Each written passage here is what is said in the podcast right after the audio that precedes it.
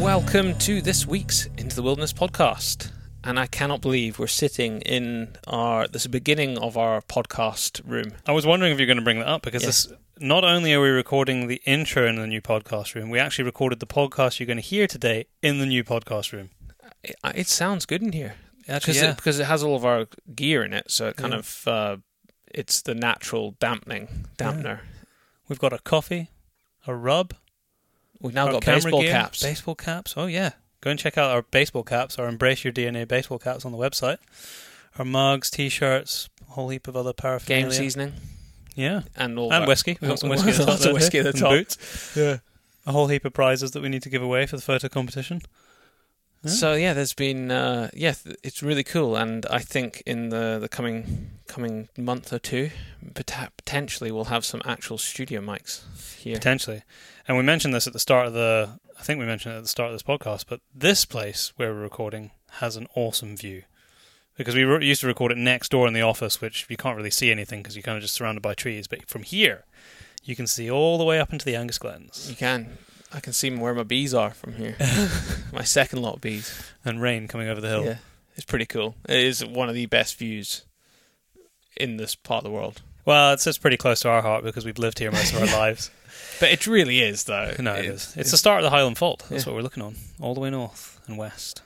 So you are going to be hearing from Dr. Craig McIntyre today. He is a fisheries biologist and the director of the Esk District Salmon Fishery Board and the River, uh, Rivers Fisheries Trust as well, the Esk Rivers um, Fisheries Trust, which I am a trustee on, and I have been pretty much since its inception, which I think is almost 10 years ago now.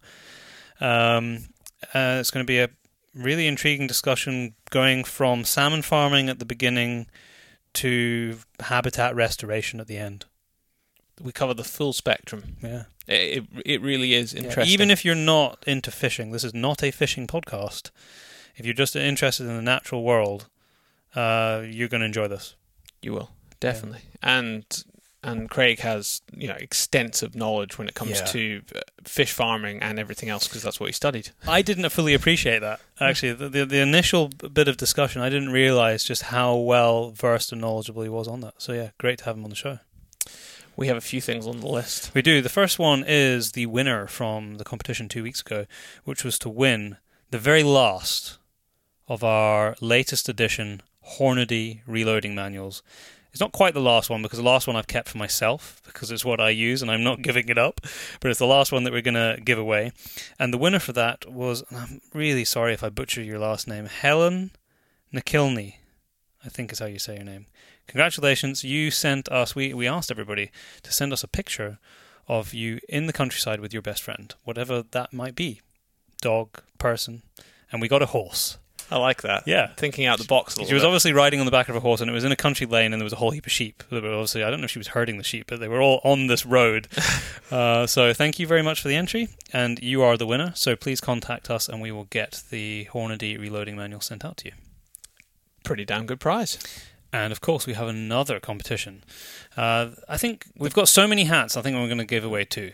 Okay, let's give away a two. pair Uh, of Hornady um, baseball caps. baseball caps. Always very popular. Yeah, I Uh, have like three or four that I um, use all the time. And this these competitions are coming to an end Yes, people. of this type, so there will be no more. No, there may be the odd random one, but there's not sadly going to be a competition every episode. I don't think. No, We'll definitely have stuff to give away. that we will, but it will not at this frequency. we- We've given away stuff at hell of a rate. Yeah. So if you've never taken part in the competitions before, do it now before it's too late. I think end of, end of July it'll uh, all be wrapping up, and when we get to that point, we're going to do an explanation about uh, how we're moving forward, or maybe a bit before how we're moving forward with the podcast. But really exciting stuff. so how do these two lucky winners get their hands on the Hornady reloading? Reloading? No, it's not a reloading. No, that was two weeks ago. That was two weeks ago. Hornady baseball cap. Uh, pretty simple, but we are actually going to ask for some knowledge here. We want to know where is your go-to place for buying your punting, fishing, outdoors gear? Where do you go physically go to purchase? Or gear? online. Or online. Yeah, or online. Yeah, um, we, anywhere in the world. We just want to know. So we're gonna we'll put up a post so you can either comment below or feel free to email um, Daryl. Podcast at There. Always get it paceproductionsuk.com. It will be in the description. Yeah, we want to know small or big. Doesn't matter what it is. Anywhere in the world, we want to know where you go to go and get your outdoor gear and what they supply and things like that. So, yeah, shoot us a message, social media, or email us, and uh, We'll uh, probably pick a winner at random. yeah, we will. I think so. who- two people. Yeah, two people. Two people. So yes, please, we want to know. So get entering the competition. It's pretty even if you don't want, if you, even if you don't want the hat, and of course you do, you can always give it to a friend. Yeah. Um, Patreon. Yes. Do you know what that is? I, do you I know what I that is? No, I do. I do. I do. Uh, been around for a wee while now. Quite a while, I think. Yeah, it has. Uh, Patreon is a platform that allows people to give money to another individual or or Causes, or causes companies. that uh, that you like, and after It's kind of like crowdfunding. kind of yeah, Hmm. and after many years of of We're uh, in year four now, by the way, four, people. four years of of podcasting. We have we've started a Patreon uh, page, and the reason for doing that is actually it has come from some of our listeners asking how they can support us. So we we decided that we would start a Patreon page because that would be the easiest way if people wanted to support us. And the reason why, um, w well, you know, the support's amazing because it allows us to do these shows and do more in-depth shows, uh, spend more time on the editing, and potentially going forward, bringing out more shows. Our our goal is to bring out one one a week. At the start of the year, we told you that things would be changing with the podcast for the better, and they have. We've got a new podcast room, new studio, and we're you know guests are going to be coming from all over the world, and we're going to be doing more recording in person. We don't want we don't want to do that many over the, the internet or the phone, as little as possible. And some from the field as well. exactly. New, totally new format mm. for an additional podcast. Yeah, so we want to do some more of the kind of investigative journalism. So it's more in the field, kind of as you go. It'll We- feel more like a kind of BBC Farming Today, but Yeah. not quite. But more informal than that. yeah, so this is where this is where it's come about, and we are in the process of uh, big news, as in uh, with you know what's happening with the podcast, probably in a, a month's time. Yeah, probably. I think so. Uh, maybe even next. Maybe even next show. maybe even the next show. But uh, that aside, we've set up a Patreon platform where people can give money, and we've had uh, Three. no- three people. Uh, We only launched it yesterday. uh, only launched it yesterday, and we've also had separate to Patreon um, people actually donate money to us directly, and that all goes towards the podcast Yeah. because to give you an idea of how long it takes and, and this is the, the other thing is we always want the podcast to be free it will always be free so if you don't want to give money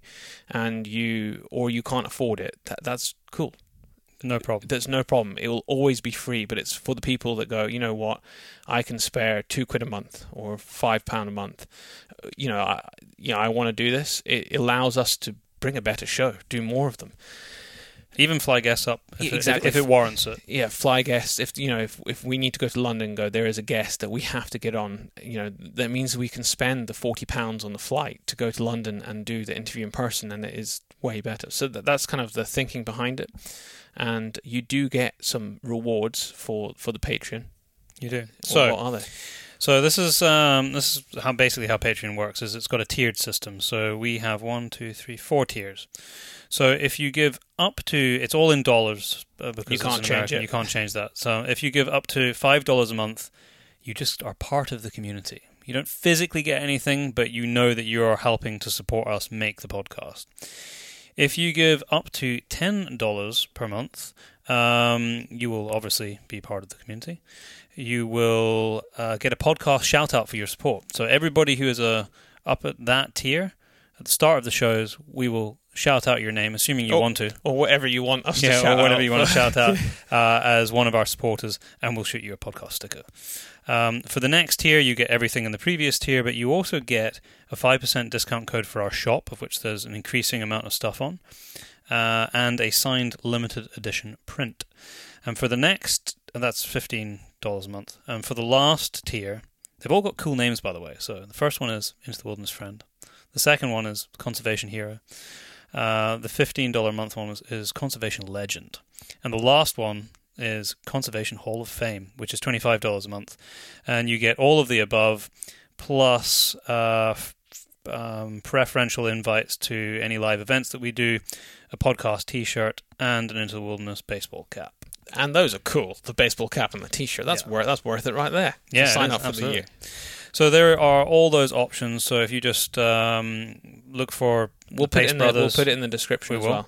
Uh, and if you want to navigate and or have a like an overview, a slightly better overview of the podcast that we have on the list, I have been and I am still updating the podcast page on our website, thepacebrothers.com. So if you go on there now, there's nice pretty pictures and links to the Patreon and links to a few other things related to what we talk about within the podcast. And I'm going to try and make those better. That's, that's one of the things that this is going to allow us to do is spend more Spend time on more stuff time. like that. So I can put links about things that we discuss in there and, and just flesh out the description on that. So uh, definitely worth checking out the website for it. And, like we said, the reason for this is because of the amount of time that it takes. Like we would love to spend more time on descriptions and things like that, where you go, ah, this part of the podcast at minute forty-four, we discuss this.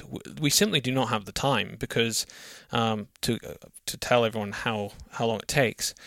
A three-hour podcast, let's say, uh, which we have done on many occasion, takes about six to seven hours to edit potentially. Mm-hmm. Uh, and then on top of that, you've still got the three hours of actual podcast that you've that you've recorded. So you're looking in terms of work, you're looking at at least one day for one podcast, one full working day per podcast. Plus any sort of pre-research. Some Yeah. of them don't require it, but some do. some do.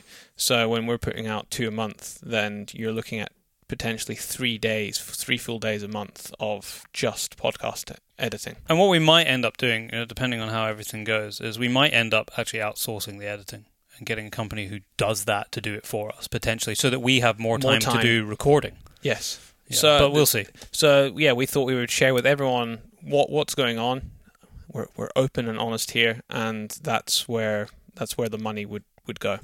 Go alt back into the podcast, Hundred percent. and you know, let's we're not living off the off the proceeds of the podcast. It's it just doesn't happen. But uh, yeah, But we, yeah, we we appreciate everybody who listens, which is more every month. So It welcome is- if you're new, welcome if you are. and go and check out Patreon. Yes. Uh, and, and I was going to say, and we have like some of the most awesome listeners because you look at the money that has been raised from the the charities work over the last couple of years that we've we've done. oh yeah, I've actually got the hu- numbers on this Huge amount has come through podcast. the podcast. So, So you guys know, are awesome. you guys are absolutely amazing by giving us money for charities that which we you know we make sure the money goes to the right yeah. places. And uh, now we're holding the football up. No, I'm joking. We're not. so actually, I have the numbers now. Because uh, most people who are regular listeners will know that we were running an auction to raise money for uh, pangolin conservation, and I finally added up all of the money that uh, has come in from the auctions, and it was two thousand four hundred pounds. two thousand four hundred pounds. How amazing is that? And to put it into perspective, Scott Country did us such an amazing deal on um, on the the wildlife camera cameras traps or eight camera traps. and the thermal imaging unit, which they part sponsored. That we still have quite a large chunk of that Well, money. we still have seventeen hundred pounds in cash. Uh, and I messaged uh, the professor as part of the African Pangolin Working Group and Francois the other day and said, "Look, I've added it all up. This is what we spent with the gear that we had to buy that I brought over to you guys. And we've got seventeen hundred pounds sitting in the bank account that is yours. Tell us what you want. Do you do you want the money or do you want us to get more equipment? Like try and get some deals to get more equipment for you. So they're thinking about what they need to work on the ground now. But what a difference it's going to make, and it already is. I know oh, that by the way, our goal was to set them up with Camera camera traps, traps. That was it. And we set them up with camera traps, a thermal imaging unit, and we still have loads of money left over. Like that's the best case scenario. Yeah. So yeah, really great. Everybody who spent money on that, and very importantly, every uh, every single either individual or company who put up the items to actually auction. Yeah, without Without you, that, it's not possible. It's not possible. And I will be um, putting a new page on the website, which is dedicated to all of the the links or stuff or fundraising that we do for conservation, and all of the details of everybody who helps out in that is going to be there. So a list of all the companies that gave us products will be on there too. I just realised we didn't actually read out the Patreon page. How do you get to it? Do you know what? I It- actually it will be in the description, it's- but I don't- It's. I think you can just search it. So when you're on Patreon, you can search and you can find it. how but do you, how do you it spell is- Patreon? Is it It is um, P A T R E O N, and then uh, dot com forward slash Pace Brothers. there? You have it. I think I'm trying to find. It. We'll out. have a link on our website, will we? Yeah, yeah, it's already on the website. So if you go onto the website and go onto the podcast page of our website, thepacebrothers.com, you will see there's actually a Patreon logo, and if you click it, it takes you Ah, straight there. there you have it. Already one step ahead of the curve. okay. Um, two other things that I wanted to mention just before we jump into this podcast is the next volume of Modern Huntsman is going to print. Tyler is literally fly- as we speak. Tyler, the the editor in chief, is flying to the printer to get the first proof. I love it. Well, we've we've we, we've had a scroll through it uh, this morning actually, Yes, we have the final version, and it's going to blow you away. It's looking great. It's looking. We've had lots of orders of Volume Two over the space And a of lot of pre-orders of Volume yeah, Three. Yeah, over the last few weeks, and like we said, get your orders of Volume Two in now because sorry, no two Oh, two. And three, obviously, because uh, we've sold out Volume One, and we don't know when the next batch is coming of Volume One. So you don't want to be in that situation with No. Volume Two. There are some incredible stories and Photography writers, and photography is going to blow you away. outstanding. Uh, yeah, I've, I can't wait. I'm sure very soon, in the probably the next couple of weeks, there's going to be some imagery out from within the book, so we can actually show you what it's going to look like. Um, so I'm excited to share that with you. But I mean, if you like the first two and you like the imagery, you're gonna Yeah. love, you're Well- love the next one. and here's the cool thing: quite a lot of guests that we've had on in the last 12 months are in this next volume. Yeah. So Brett Sang, he has a great article in it. Eduardo, Um, Isn't I'm not sure if Eduardo, no, Eduardo's not in this there's one. pictures but- of him there. um, uh, lost my train of thought there. Jack Evans from Yeah. Bear Trust, which is he was in the podcast two weeks ago. He has an amazing article in there all about delisting and grizzly bears. So there's some fantastic people in there. Yeah, So I can't wait to share it with everyone.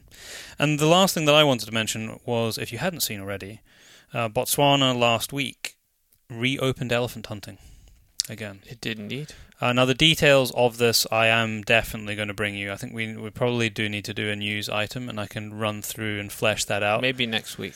Yeah. Yeah, Um, maybe in a week's time. and. I'm probably going to be over there fairly soon as well, um, getting some interviews and audio from the field. And it makes more sense to actually do that from the ground. It's, I mean, it's largely been celebrated by the hunting community, um, and it hasn't been celebrated by pretty much everyone else. the president of the Botswana basically told the Europeans to go and shut up and look after their own place Yeah. because he said, "Why do you care so much about an elephant when there is loads of other things to care about?" Basically, he's and it's highly regulated. Oh yeah, it's it's not the way that it's been portrayed negatively in the media is that there's going to be sort of a mass a mass unregulated slaughter of elephants in Botswana, which is so far from the truth. Uh, it is going to be in- incredibly restricted and done for all of the right reasons for all the, the stats actual- we will bring them, but all the stats are online of the reasons. Yeah, In fact, yeah. the president put up exactly the numbers of, of the reasoning the current it. population, how much they want to, um, how they're going to select the animals, the imp- the negative impact of high densities of, of elephants in areas. It's all there. In fact, it's to some extent the stuff that I covered in the podcast that I was interviewed on, Yes, uh, the Talk Nerdy podcast, which I know a lot of you have listened to, and you should go and check out if you haven't. It was out last week. Um, but yeah, we'll, we'll bring more detail of that in the in the coming weeks, and certainly while I'm over there again. I've just been in Germany. Oh yeah, Just just come back. Uh, whirlwind. Yeah, it was. It was. Yeah, it was. I was. It was, it was a bloody tiring few days. Uh, that, that's ju- Robux for you. oh, horrendously. T- the one day I was so tired. Uh, did you f- you didn't fo- nod off in a high no, seat? I did didn't You? actually. Oh, you can't. It's Oh, easily done. But when you're working, I know, if you nod off, done. you would miss. Like if I'd fallen asleep, then the wild boar that would was there for maybe a good eight seconds Yeah. would have been missed. Yeah. Um, so yeah, it was good. It was. I was doing filming and photography over there. A beautiful part of Germany. I don't actually know where. It Where did you fly into? Um, Dusseldorf, and then it was a place called Simmer, Si- uh, It's in the middle of Germany. Okay. and uh, yeah, it was a good a good few days. And then the week before, like I mentioned on the previous podcast, but right at the end, the week before, I was doing thermal imaging with a drone for the whole week for the German Game Conservancy, But in Scotland. but in Scotland. Yeah. And yeah, we found quite a lot of nests. Uh, on the first night, I think we I wrote it down in my book actually. On the first night, it was eleven nests we found. Including golden plover and curlew, right? Yes, which they've only ever found. They've before I found the golden plover nest, they'd only ever found two other nests in five years. So I found the third, with the and they're really hard to see. The eggs are tiny in them, but using that technique, which we've kind of mastered now, of looking, you you get a, you get an eye for it, of what to look for. It's successful, and the the German Game Conservancy certainly find it an, a valuable asset. That's good. Interesting work. Yeah. Well, we- we're yet to find. Well, I'm yet to see anyone else do this kind of wildlife uh, surveying using this technology. Hmm. Maybe more in the future. Maybe it's quite expensive. That's the problem. Yeah. Anything else before we let people jump into the show? No, I, I was trying to think. What are we up to in the next few weeks? Um, tidying up a few projects. I'm going to try and get some of the pictures out from my trip to Africa. I've just started to edit some of them. And hopefully some video. I just hope I'm going to have enough time to put some video together because it wasn't for anybody or anything specifically, but I took a whole heap of video content for future projects and just to bank some stuff. But I'd like to share a little bit of it with people. So um, I'm going to try and edit something together, and I'm actually in the process of cutting the um, a slightly more intricate in the field podcast together from all the pangolin conversation we had in the bush, That'll be good. uh, I'm which I'm looking forward to doing. And I've never done it like that before. It's quite a lot of work, but it's going to be. I'm, I'm- I'm really looking forward. to it. There's going to be music, and it's going to be like editing a film. to see that. Yeah, so that's going to be me before probably heading back to Africa fairly soon um, for a pretty big project, which I won't talk about now, but I'll probably talk about on the next show, or maybe when we do the news. I was going to say thank you to all the people that have been buying the seasoning. We've Mm. had we've sent out so much seasoning in the last uh, week. And if you don't know what we're talking about, we have just brought out some game seasoning on all all all all purpose game seasoning, which Called gunpowder, and it, Appropriate. We have actually been developing it for a year with uh, Joe from Game Changer Barbecue, and uh, it's been going down really well. I had a message from uh, Hungary yesterday asking, can we send some there? We will send it anywhere, Yeah. but you just need to. I, I don't see any issues with it being sent abroad because it's kind of raw. I think we have some already being sent being abroad, sent so- abroad. So I don't see any problems with that at all. The only thing I would add, and our way around this in the future is, is that the postage and packaging is, I would say, relatively expensive, but we have no way around that. So like the seasoning, um, the seasoning is the price, and then it's, I think it's three pound fifty for postage and Mm. packaging, but. We're not making any money from that. That is the cost. Yeah. It costs two pound eighty to send it, and then the rest is the packaging. Uh, and the way around it in the future is that we're going to be bringing out um, a line of seasonings, like four of them, and we would we would be able to send all four for two pound eighty. Yeah, you can send you can send two kilos. Or buy more stuff Or from I was going to say, or you could just buy more from the the shop, and we're going to have little refill packets, which will hopefully be posted for cheaper. Yeah, it So- should be. So yeah, we're we're we're trying to navigate that to make it as cheap as possible for people because postage and packaging is the killer of all items Small, especially small, small items. items. Uh, the only way around it is, like Byron said, is you can order up to t- two kilos of stuff for the, exactly the same um, price. Yeah. our shop works that out for you. You don't need to you don't sit there with a calculator and add it up. weights, how yeah. many kilos am I at Yeah. now? Um, um, with that said, I think we'll let you jump into the show. Well, we'll welcome you to the show, Craig. Welcome to the Into the Wilderness podcast. Uh, it's great to have you on. I was just thinking the other day when we were saying um, we're going to get try and get you on the podcast. Was when we first met, and it was we'd through I think Andrew Graham Stewart. He had spoken to you and arranged us to come and interview you for the film about Loch Maree that we made, Absolutely. which I think was four years ago. And I met you uh, on the film in Loch Maree because it was edited here, and I saw you loads of times. So when I when eventually I did meet you in real life, I felt like I'd already yeah, met and you. that was that was at the launch at the Scottish Yeah, Parliament as well, wasn't it? yeah, in Holyrood, no less. In Holyrood, yeah, it was Yeah. very good. What was that? Um, I mean, you have to cast your mind back a little bit now. was that two? Um, how many years? No, I think it was three years ago. You know that. Yeah. It could time be go- longer. time goes No, too. it was well, it was it was four years ago when we filmed it. Yeah. it's not been four years. No, it? sorry, three years. Three years Three ago and a when we filmed yeah. three bit years, and then two years ago since the launch, Mm. just over two years. Uh, at that point in time, you were involved with which organisation on the other coast of Scotland? I was involved with the Argyll Fisheries Trust Okay. and District Salmon Fishery Mm-hmm. Board. So what was the what was the connect with you uh, from Andrew for being involved in that film that we did about Loch Maree? Well, my degree at university was fish farming, and then I worked in the Argyll Fisheries Trust, where there's an awful lot of aquaculture. Mhm. So I spent an awful lot of time dealing with the impacts of aquaculture on wild fish.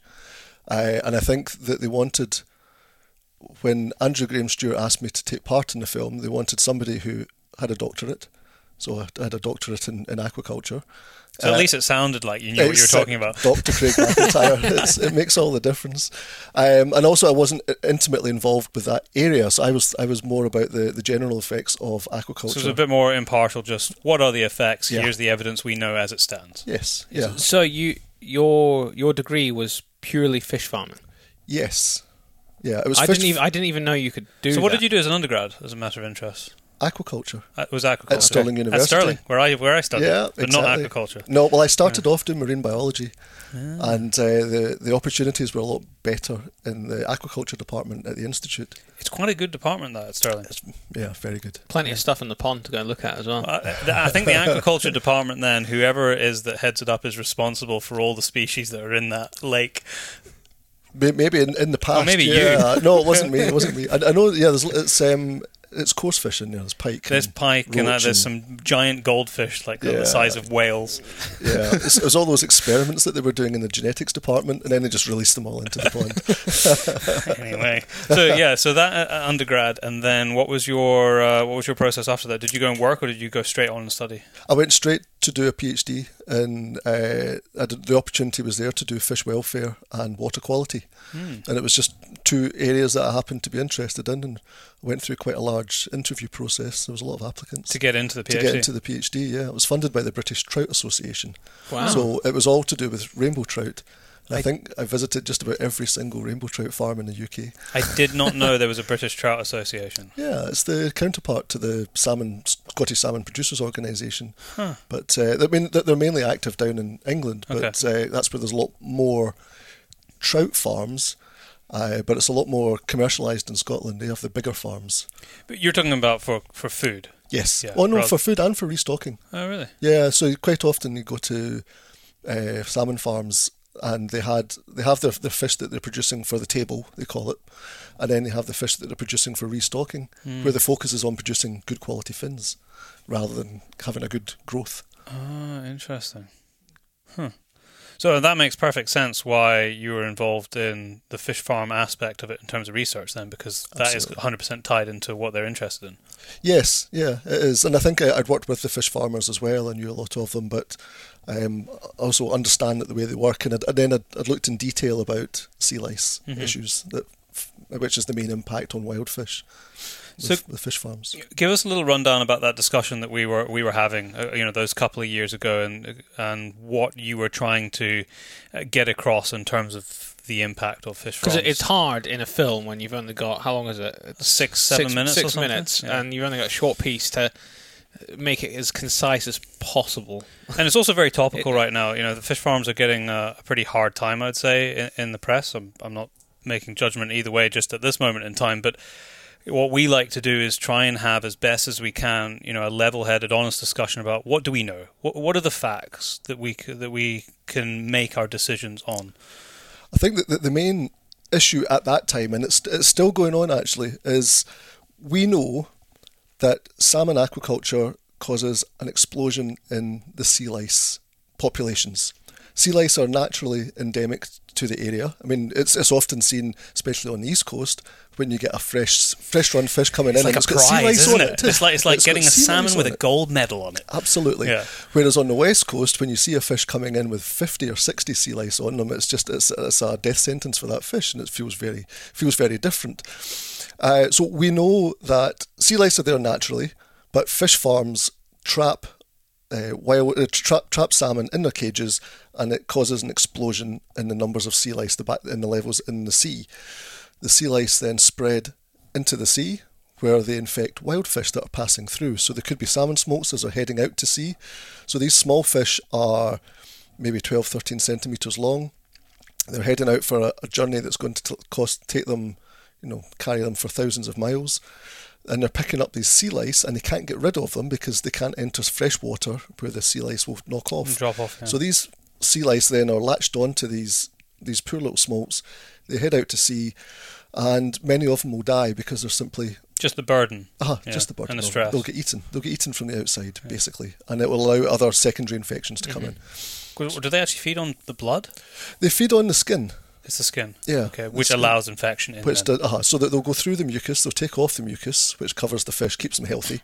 Then they'll graze on the skin, uh, and it allows infections to come in. And then, but some they can be so compromised, they can have so many lice on them. I've seen some Yeah. horrendous pictures. Yeah, well, I've, I've seen the fish, Yeah. and it's it's heartbreaking, absolutely heartbreaking. So I mean, this is this is undeniable.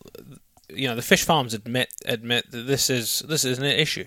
The the, the lice problem. They at certain farms admit that they do create lots and lots of background levels of lice. What they have been arguing is that it doesn't affect the population of wild fish. Okay.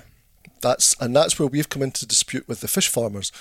Now, what we were trying to get when we were filming three years ago, what we were trying to get across was that the regulatory system is failing because there are no regulatory powers for Marine Scotland or for the Scottish Environmental Protection Agency to protect wild fish, and that differs from just about every fish farming area in the in the world. Actually, I was a way to just ask you and if you knew if if that was different in different parts of the world, but you've just Yeah. answered it. Well, t- take Norway for example. Um, they have specific ri- limits on the number of lice that a farm can have, but they also measure the wild fish populations. And if the impact gets above a certain level, the farm has to close. So you've had, I mean, this this is a crazy situation because uh, we have a large amount of Norwegian fish farm owned uh, on our west coast who they know it's wrong because they're doing in where they're based in Norway they're not allowed to do it yet they do it here because they get away with it. Yeah. It's not Because the regulation because the allows them to. regulation Regulation. is not correct. Yeah. So, to some extent, just to play devil's advocate, you can't blame someone for working within the regulatory framework that exists. I Well, Where's the issue? Is it a regu- The- is it a regulation issue? it, it's, it's, it's a regulation issue, but it's also a responsibility issue. Yeah, there's a moral Yeah. issue there. There as is a moral Yeah. issue, but also if if you look at how the salmon farm farmed salmon is marketed, Hmm. you know they, they make a big issue about the low environmental impact. They're growing it in this fresh, beautiful, clean waters. I mean, the Well, waters. in animal welfare are is a big thing that we can touch on as well. Yeah, I mean that was obviously my area, but so I they, they do have a moral responsibility, and, and they make a big thing about being good neighbours, and often, in many cases, they are, and, the, and many farms don't have any impact, but lots of farms do have impacts, and they're not being good neighbours. But that's that's because there is certain farms which is I mean you can look at it on a map which are not in the correct position. They shouldn't be where they are and if they had been moved or thought about a bit more then the impact would be lower. It, it's, but it goes beyond that. So yeah, you're absolutely right. They're in the wrong location, but they're also producing lots and lots of lice. Yeah. So it tends Too to many. too, far, too- far too many yeah. lice. Yeah, and it's, it is having an impact on the wild. Are, are the stocking density numbers in the farms greater here than they are in other places? No, No, they're about it's the not. same. It's not a stocking It's issue. okay. No, it's not. The the the, the amount of f- the, the biomass of fish that they can have on the farms are very tightly regulated, Okay. but the amount of space that the the nets have, the, the the densities are quite low Okay. actually. But um, yeah, it's just the, it's just the number of cages, the number of nets, Okay. and the number of farms. Yeah.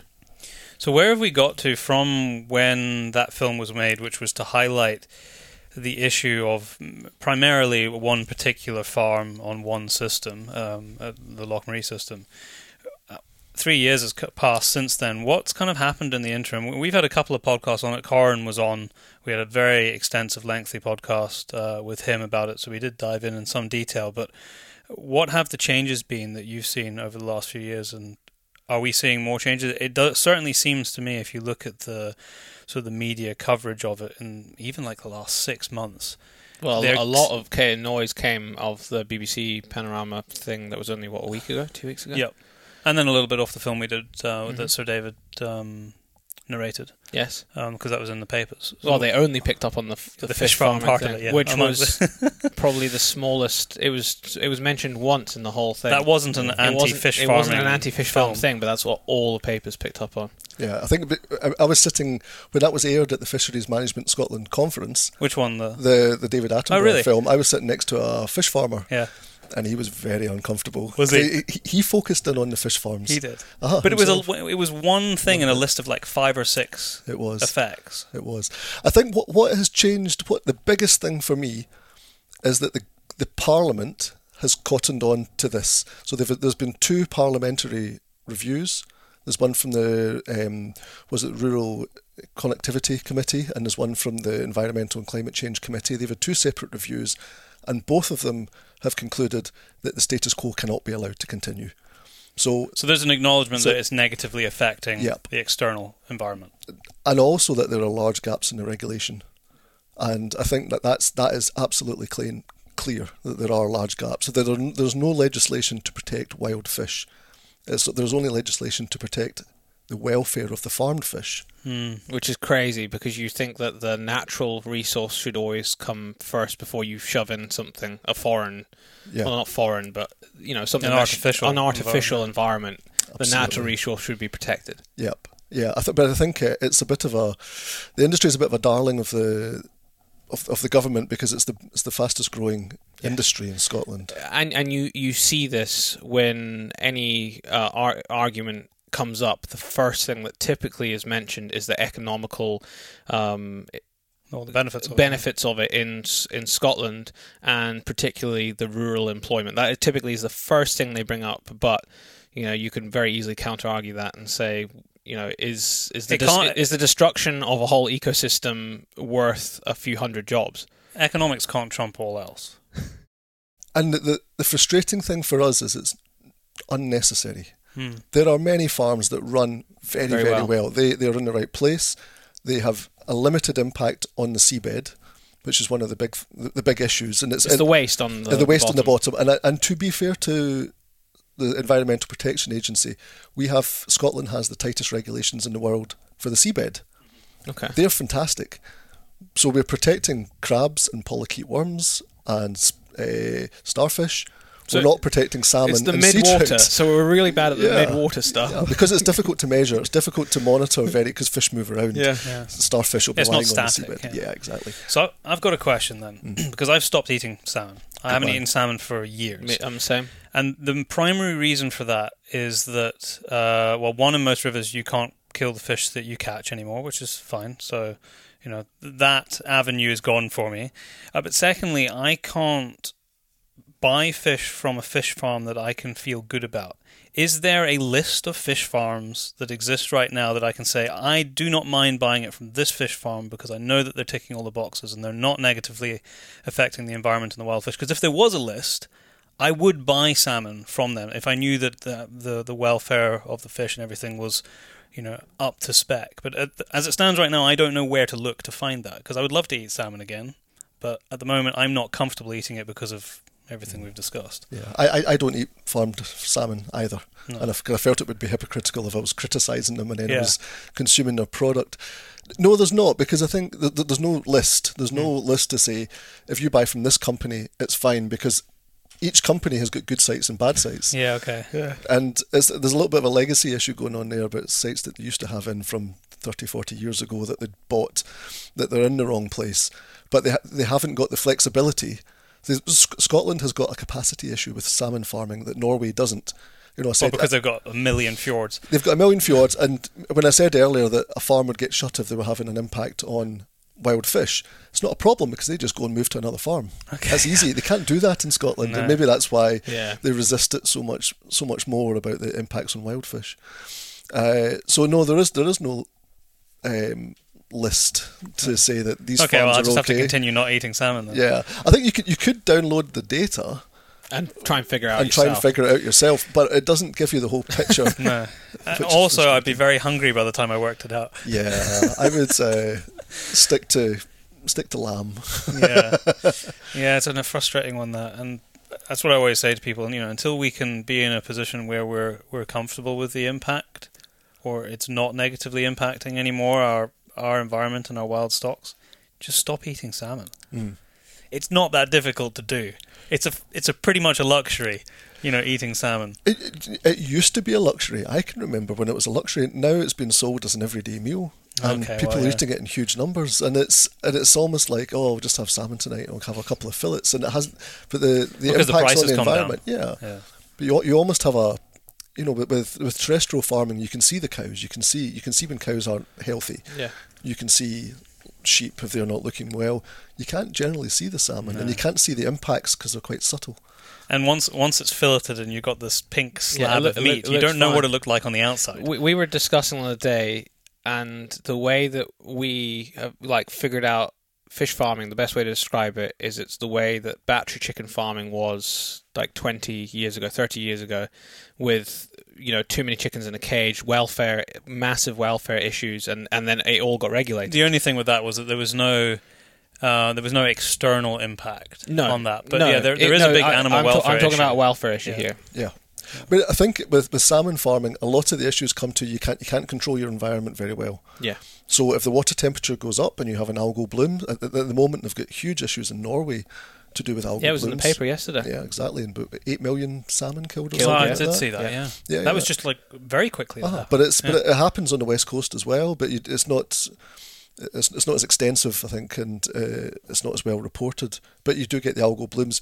You have issues with as it's getting warmer. This there's a, an organism that's turned up that causes amoebic gill disease, Huh. and that is very widespread across the whole of the west coast. And that's only come up in the last six seven years. So can they not absorb the oxygen through the gills anymore? they struggle with the to absorb the oxygen, but the the knock-on effect is that bec- um, you can't stress the fish out, so it means you can't treat them for sea lice, Ah.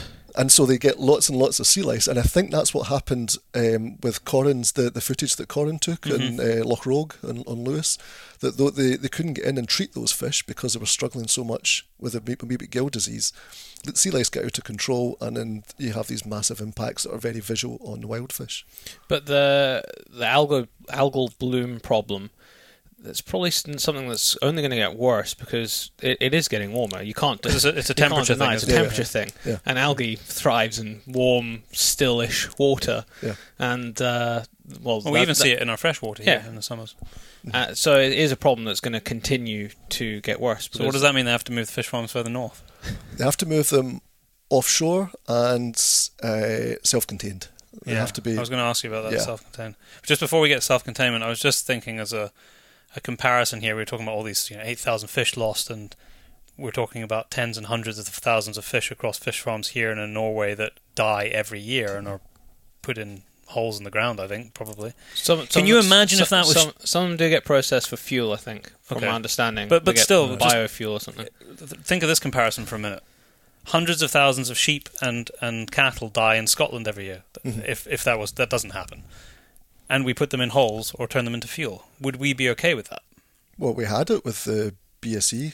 Well, that Well, that was a fish, foot to mouth. that was like to mouth. a that's not that wasn't an every year thing. That was a But, it- but it it is was every year with the fish farm. but it Yeah, is every year with is fish farm. year, yeah. But would we be comfortable with that if that was the way our agriculture ran? It's because it's a No. fish. no, Yeah. we, we wouldn't be comfortable with it. It is. No. It, it's a fish, and this is one of the issues uh, with fish is people don't empathise or relate to fish. Hundred percent. I did fish welfare. That was my PhD on fish welfare, and I know that fish are sentient, and there are possibilities, which means that they can experience emotions. So they can experience fear, and I know that there are certain fish that display signs of almost consciousness. Really? They're almost. Uh, they're, some of them are so smart. Um, so, but the main thing from a welfare point of view is that they experience fear. So it's not just that they detect pain; it's also that they can anticipate pain, and that's been shown scientifically with experiments. So, So there are but, papers but, on that. but yeah, there are, there are, and this is going back ten years when I was at university. So, but we know that, and welfare, the welfare of the, the animals is very important. If you speak to any fish farmer, they'll talk about happy fish, Hmm. and it's just that they they know when their fish are happy. Now, people don't think that about fish, and I've met a number of people who say they're vegetarians, but they eat fish. Why are they vegetarian? They don't like animals suffering, Yeah. but they'll eat fish, and especially salmon. and it's Yeah. and so the, the obviously the message isn't getting across, or people just don't want to know. I think is probably the biggest thing. I, I I've I've said it for a long time. Basically, since I, we've been doing this podcast. yeah. I don't distinguish between species. Uh, Fish or whatever. I've spent a lot of time underwater diving. That I used to do it as a job. I love watching the fish. I love all the creatures under there.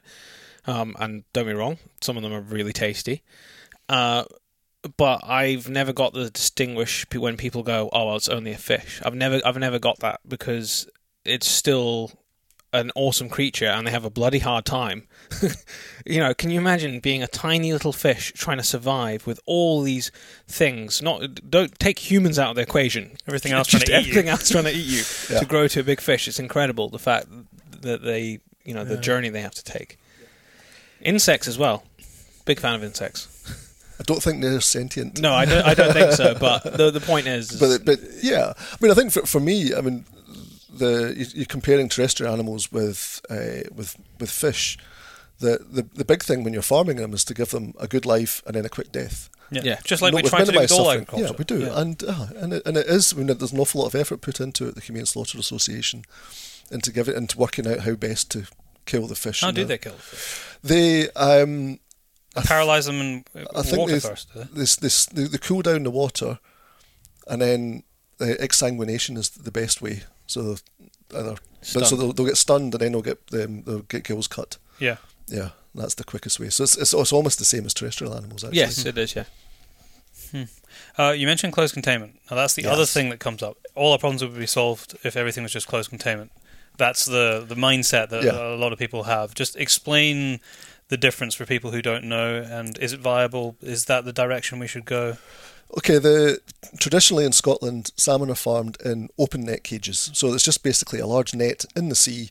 Um, seawater can pass in and out freely. There's nothing to stop it, uh, and that, and then you can transfer diseases and other organisms, parasites and such and such like. And that's where we've come to a lot of. That's where we've had a lot of the problems with salmon aquaculture. Uh, closed containment is basically a, a pod of some sort that has a recirculation system in, built into it. So they'll take water from the depths, uh, so there's no there'll be very few parasites in it, and then it's pumped up and it's recycled in the pod. So you can grow the you can grow salmon at sea. So the idea is you could have these at sea, So they're like floating pods. floating pods. Yeah. so they can be out at sea, uh, and um, yeah, the fish the fish would be there. They wouldn't interact with any of the wild. The wild. It's the Norwegian government is pouring hundreds of millions of pounds, krona, whatever, into this.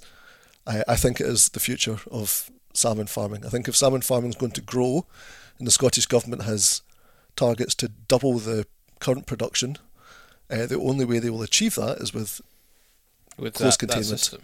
But from from uh, an economical point of view for the fish farms, it's it's a high outlay for them, but reduced potential food, medicine, all these things for them.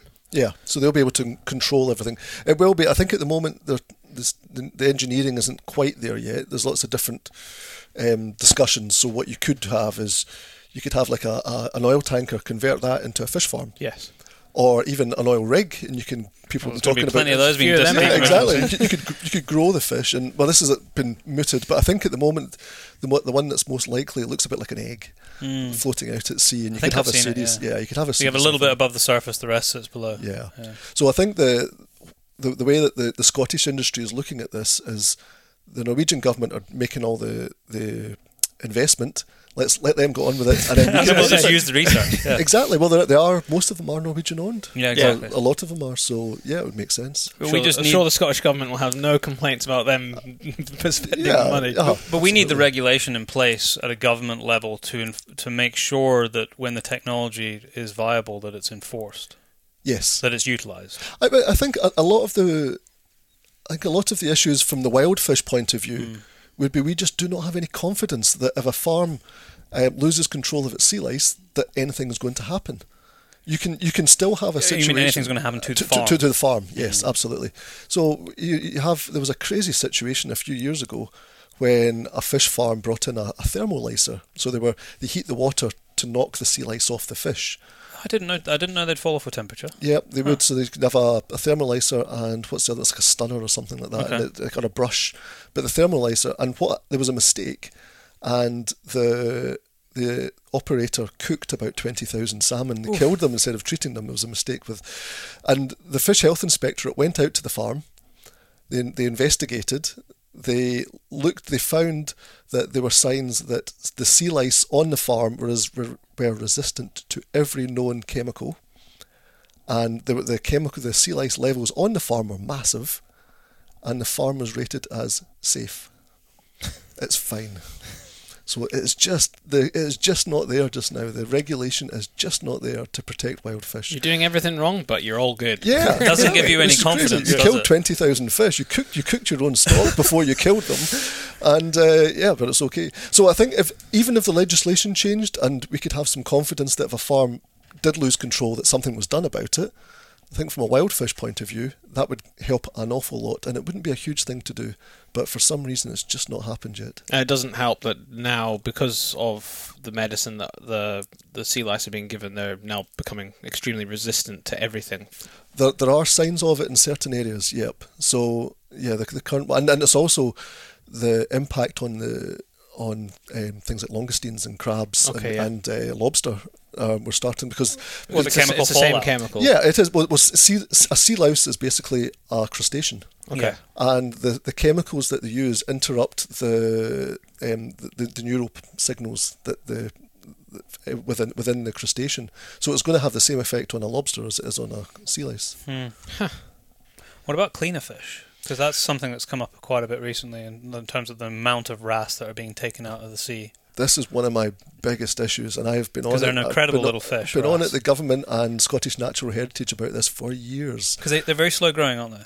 Yeah, they are, and they're very explain, precious. explain them. Explain what a wrasse is to people, because a lot of people have never even seen one before, and, and how they get into the fish farm. well, a wrasse is a it's, a it's a wild fish that you find in little rocky areas. Uh, it's kind of looks like it's been squashed in its sides, so it's Yeah. quite a, a sort of a, a narrow fish. It's uh, it can be some fantastic colours depending on different types. You've got cuckoo wrasse, ballan wrasse. I've, I've actually got loads of pictures of wrasse that I've taken under because they're quite an easy fish to take pictures of because they'll sit on the rock for you for ages if you're Yeah. underwater and then they'll go They're, off they're very curious fish Yeah. as well. Yes, you can you can get quite close to them. Uh, and th- th- they'll, they'll often scrape algae off of rocks, and that's how they feed. Um, but what what was found that if you put if wrasse got into uh, a cage, a, a cage of salmon farms, a cage of farmed salmon, sorry, then the wrasse would peck the sea lice off the fish. So it's a cleaner fish basically. Yeah. Um, now the problem is that the the the wrasse they haven't the fish farmers haven't figured out how to farm the wrasse, but they so they're taking a lot, lot of them are taken from the wild, and that has been totally unregulated and it's been going on for years and hundreds of thousands of wrasse are being taken out of the wild. The mortality rate of the wrasse in the cages, I understand, is quite high, so you have to replace your stock. Oh, so it's not like once you got them, you got them. No, and they will last maybe for a maximum of two production cycles, and then you have to replace the whole load, How long's a production cycle? 22 months.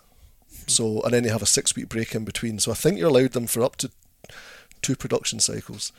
And then you have to kill the lot of them, The wrasse. the that's- wrasse. You have to kill the wrasse, yeah, and then replace them Why do you have to kill them? uh, from a biosecurity point of view, in case they transfer any diseases.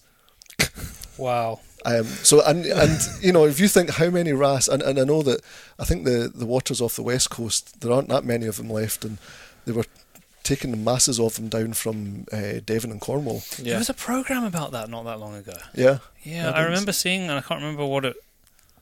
I can't remember where I saw it, but they were um, they were monitoring some boats that said that they weren't catching wrasse, but they actually were catching wrasse, and then they were shipping them up to fish farms up here. Yeah. So we could be in a position uh, very soon where wrasse are something we don't really see much of, mainly because they've been taken. Yeah, I, th- I think it, it depends on the scale of it and, and, wh- and where because I don't think the where they're farming where they're fishing for the wrasse they can get in everywhere. So I think there will be locations that will be okay. But the the, the problem for me is it's a totally unregulated industry. So they've just been told just get on with it and, with it. and do what you want. Now what's what's what the fish farmers they, they have been trying incredibly hard to farm wrasse. But they haven't Yeah, been 'cause that able- makes sense. It makes sense. Grow, Yeah. grow your own Yeah. but they haven't been able to do it. So they found another fish. It's called a lumpfish that uh, does a, roughly the same job as the wrasse, and it's much and they can farm it, so they can grow their own. It's not as good as wrasse, It's not as effective. I think the mortality rate is higher as well, and the farmed lumpfish aren't as good as the wild lumpfish at taking Ah. the sea lice. But I think uh, it's better than the alternative. Yeah, better than nothing. Yeah, it is. I mean, I I think that. I, I spoke to one fish farmer one time, and he said, I, "I don't farm salmon anymore. I farm cleaner fish." And they look after the cleaner fish, and the cleaner fish look after the salmon for them. And it's become so twisted that they're having to that they've almost lost sight of the original plan, which was growing salmon, that for protein. for protein. Yeah, Yeah. and they've almost lost sight of this. You know, what are we doing this for? because so it's just industry and money. yeah, Yeah. it is, What- and it's it's growth. What the feed that they feed salmon? What does it consist of? What goes into making that feed? And there's a reason I'm asking you this question, so, but I, I don't know exactly what goes into it. Okay, it's changed over the years. It used to be very high fish meal and fish oils, Okay. incredibly high. But as they've become rarer, as we've emptied the seas for all sorts of issues, you know, the fish oil and fish meal were used for pig farming, chicken, whatever, Yeah.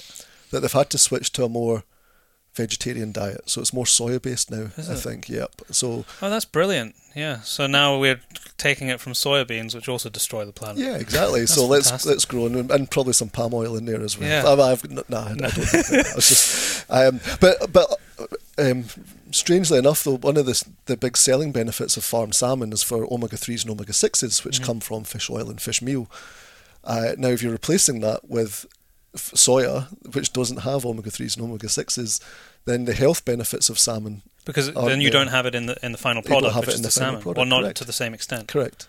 That's fascinating. Yeah. So is it as healthy for you as is being made out? Now, obviously, we can't grow grow. I think we talked about this with corn. We can't grow grow soy here. It's it's grown abroad, so we're shipping in huge amounts of food well, the, from the fish pellets probably manufactured abroad No, somewhere. yeah, yeah. Huge amounts of food are being brought across here. That's one of the things with it. You know, the when you look at um, you know, food stuff like like salmon, and there are other examples as well. When you're having to, when the input required to produce that just starts to not really make logical sense anymore, and especially if you were, you know, before they were supplementing it um, uh, with with soya, you're taking a whole heap of fish out the sea to grind it up and make it into pellets, just so that you can make a particular type of protein, hence salmon, that people want to buy. It- And the it- conversion rate is not good. Well, it, Well, used, to, it, used to, it used to be five. The figure that was often quoted 20 years ago: five kilograms of uh, fish to produce one kilogram of salmon. What a waste. But that's gone right down now. Yeah, because they've changed- Because they've changed changed it. Uh-huh. So it's so the, the, the, the feed. They've learnt a lot more about feed conversion ratios, and they're much much better now on the farms. Because it makes sense for them, where because do they you wanted think- to be more Where do you think most soy's produced? Uh, Africa. Um, I don't know, but I'm going to look. I'm going to Look, look. at, so I'm interested to see where it's actually produced. Yeah. So then It has to be in a country that has probably low labour rates for it to be worthwhile to ship it halfway across the world or wherever it comes from. Yeah, but, but but salmon is then shipped across the across world the world, as well. yeah. Yeah, I mean China's a huge market now, and uh, United States is a huge market. Um, so in Australia as well. You finding that? Uh, uh, produced in temperate and tropical regions. Key source of uh, protein and vegetable oils. so middle of the world. So a lot Could of be. Brazil, Argentina. So the rainforest is getting chopped down to produce salmon. Well, yeah. to produce feed for salmon. And, And it's it amazes me how well. I mean, I didn't I had didn't know this connection necessarily, although I'm uh, very aware that we I don't know a lot of the connections in terms of food and the impact and the negative impact it's having. But having these kind of discussions where people can really understand the impact, it's not just I'm eating salmon, I'm negatively affecting the. Uh, the wild fish populations because of sea lice in Scotland. Now all of a sudden, we're in Brazil because of the crazy, food that you it? feed the salmon. yeah, yeah, it is just incredible. And if you think, how connected everything is as well. You know, you take the fuel to get the Yeah. the, sh- the ships over. It's produced in the Middle East, and then that's shipped all around the world. To oh, it's just it's boggling. I, I would always go for eat local, Local. if you can. Yeah, that's what we if say. you can, That's what we say. yeah. Would. eat seasonal and local. Seasonal, yeah, absolutely. and we've we've had this discussion loads of times. You do not need to have all these exotic foods 365 No, you days. of really don't. Don't- I couldn't live without avocados. I, I, you know what? You're I, the problem, Craig. I was. No, gonna, I'm joking, I, was I don't eat them. I, I do actually. I do eat avocados, I do eat avocados, but we can't grow them here. No. Uh, um, don't. You're going to make me think that I should stop eating avocados. So it's not Maybe we could maybe we could grow them in pods out at sea somehow. the Well, you probably could grow them in greenhouses here. I would think. Yeah, well, uh, our cousin Anthony has um huge Oh, New Zealand. avocado Mm. tree in New Zealand. But what's strange? Do you think it's just because their summers are just slightly longer than It's ours? just because their bit warm. climate's very It's similar. just a little bit warmer where he is than we are. Yeah. Okay. That thing was producing so much avocados it was feeding a whole hospital. He's a doctor. he didn't know what to do with them all. Yeah. Um, okay, so let's uh, let's get off uh, fish farming. We might end up back there. Who knows? And talk about what you're you're doing now, because you and I, uh, along with the rest of the trustees, were sitting in a meeting last night um, for the Esk Rivers and Fisheries Trust, which is you know that is what you fill your day to day with now. So explain what that is and what you do there. Okay, well, first of all, it's worth saying I work for two organisations. I work for the Esk Rivers and Fisheries Trust, which is a charitable body, uh, which is there really to protect and improve aquatic ecosystems. So that covers all species, invertebrates, all fish species, uh, everything on the river, pretty much. The I also my other my other job is the Esk District Salmon Fishery Board, which is a statutory body which has uh, it's kind of the, the, the official body that's there to protect um, salmon fisheries in its in a fishery district. So I have two different jobs with a slightly different emphasis, but the two do work very well together. They're two two sides of the same. We're, we're there to protect the environment, protect salmon fisheries, protect the river. Yeah, so that's that's how I, s- I spend my time. And this is uh, just for people because we have listeners from all over the world, so that you can kind of situate this in your mind. It is the east coast of Scotland, Yes, uh, but south of Aberdeen, but not as far as Dundee. correct. or- that's or perfect.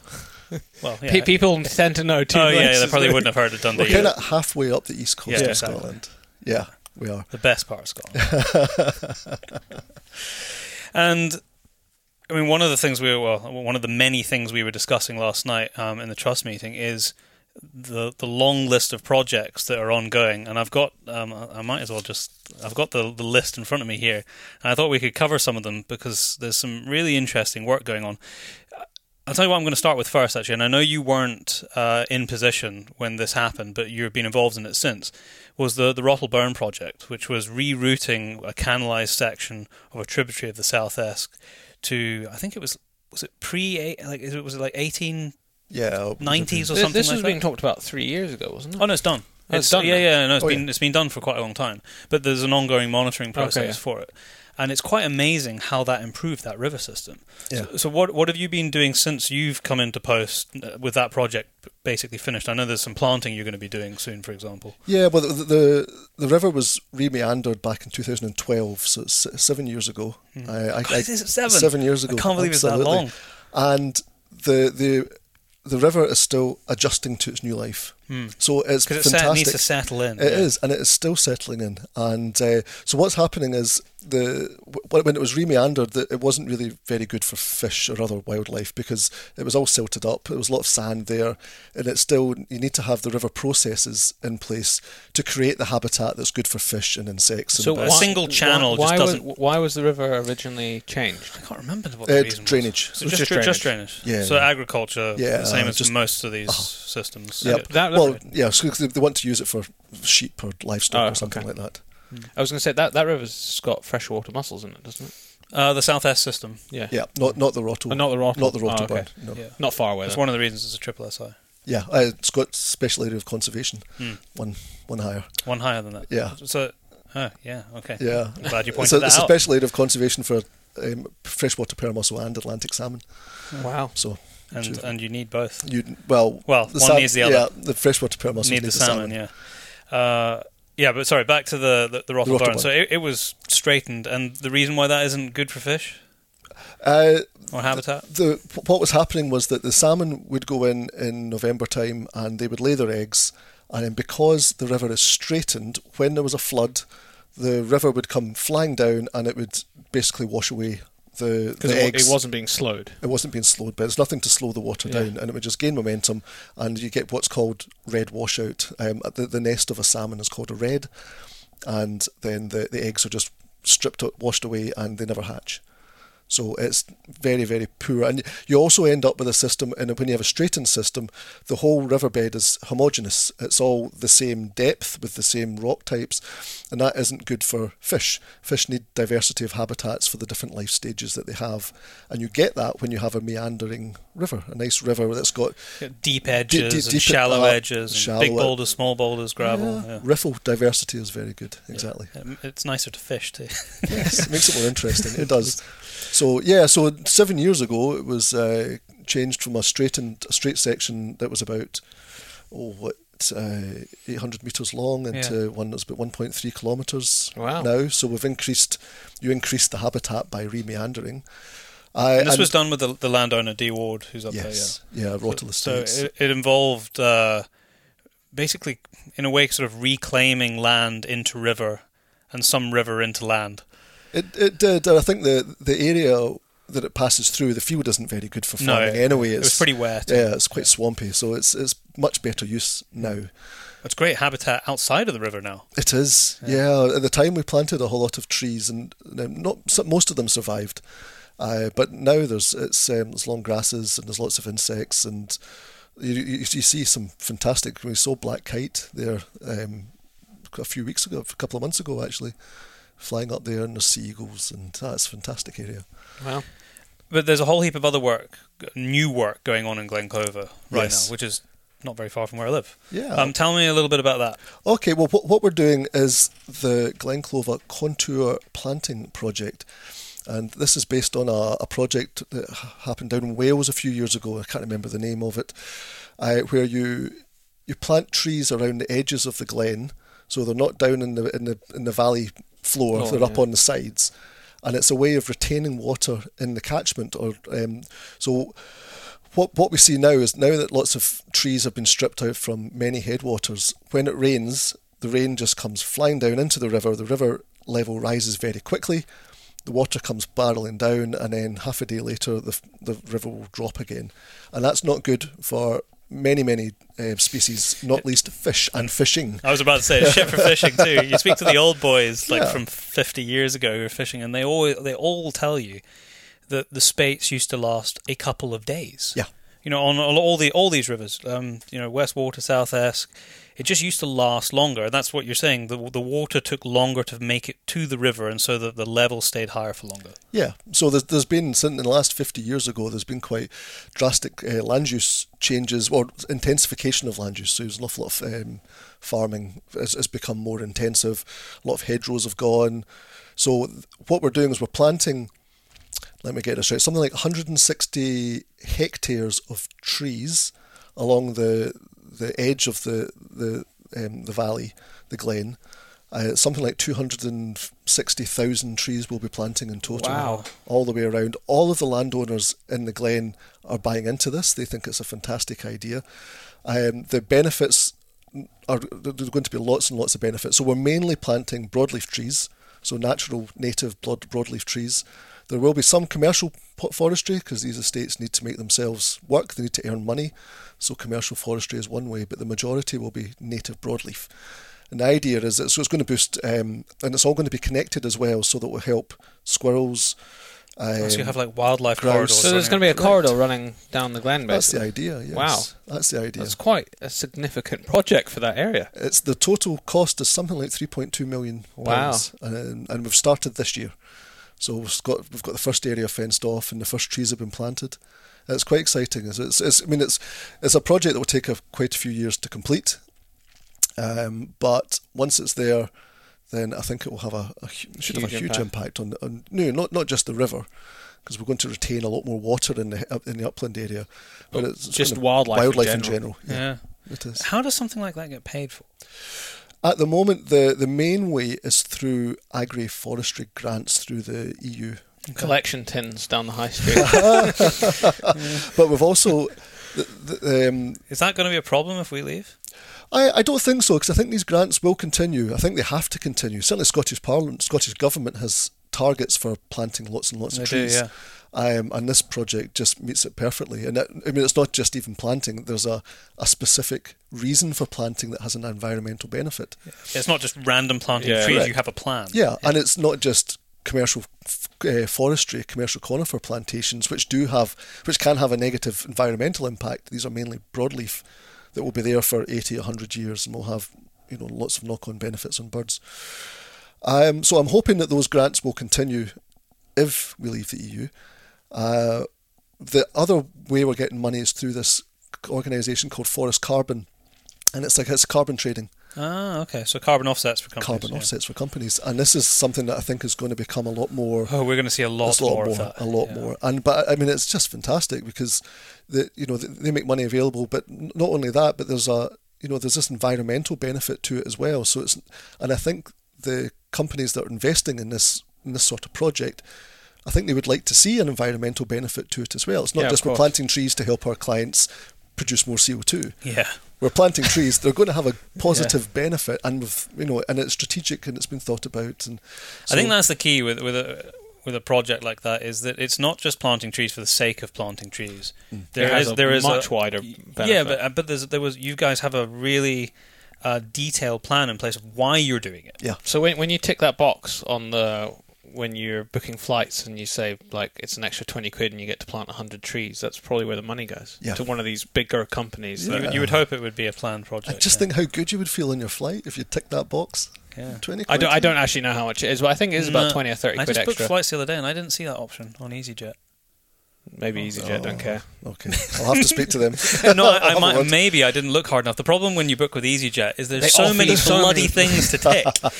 like I- all I- I, do is just continue, continue, continue because no, I don't want to book a car. I don't want to book a hotel. No, it's it's fine. I don't need extra bags. I don't want to pick my seats. Definitely- I don't want to pick my air hostess. Def- for an extra five definitely with some of the big airlines, BA and I have seen it KLM, there, they yeah. they definitely give you the option for the carbon offset the, Yeah. end. I actually saw a friend of ours, um, Ulrich, who he's a, a veterinary student. He must be almost finished now. I think no, he's Is he finished? he's a fully fledged vet. Oh, now. he is. So he. Sorry, he is a vet now. Um, but he hunts around the world all the time, just sort of on the bones of his ass, because he's done it the whole time he was a student, and he just like scraped together some money so he could go to New Zealand for like six months.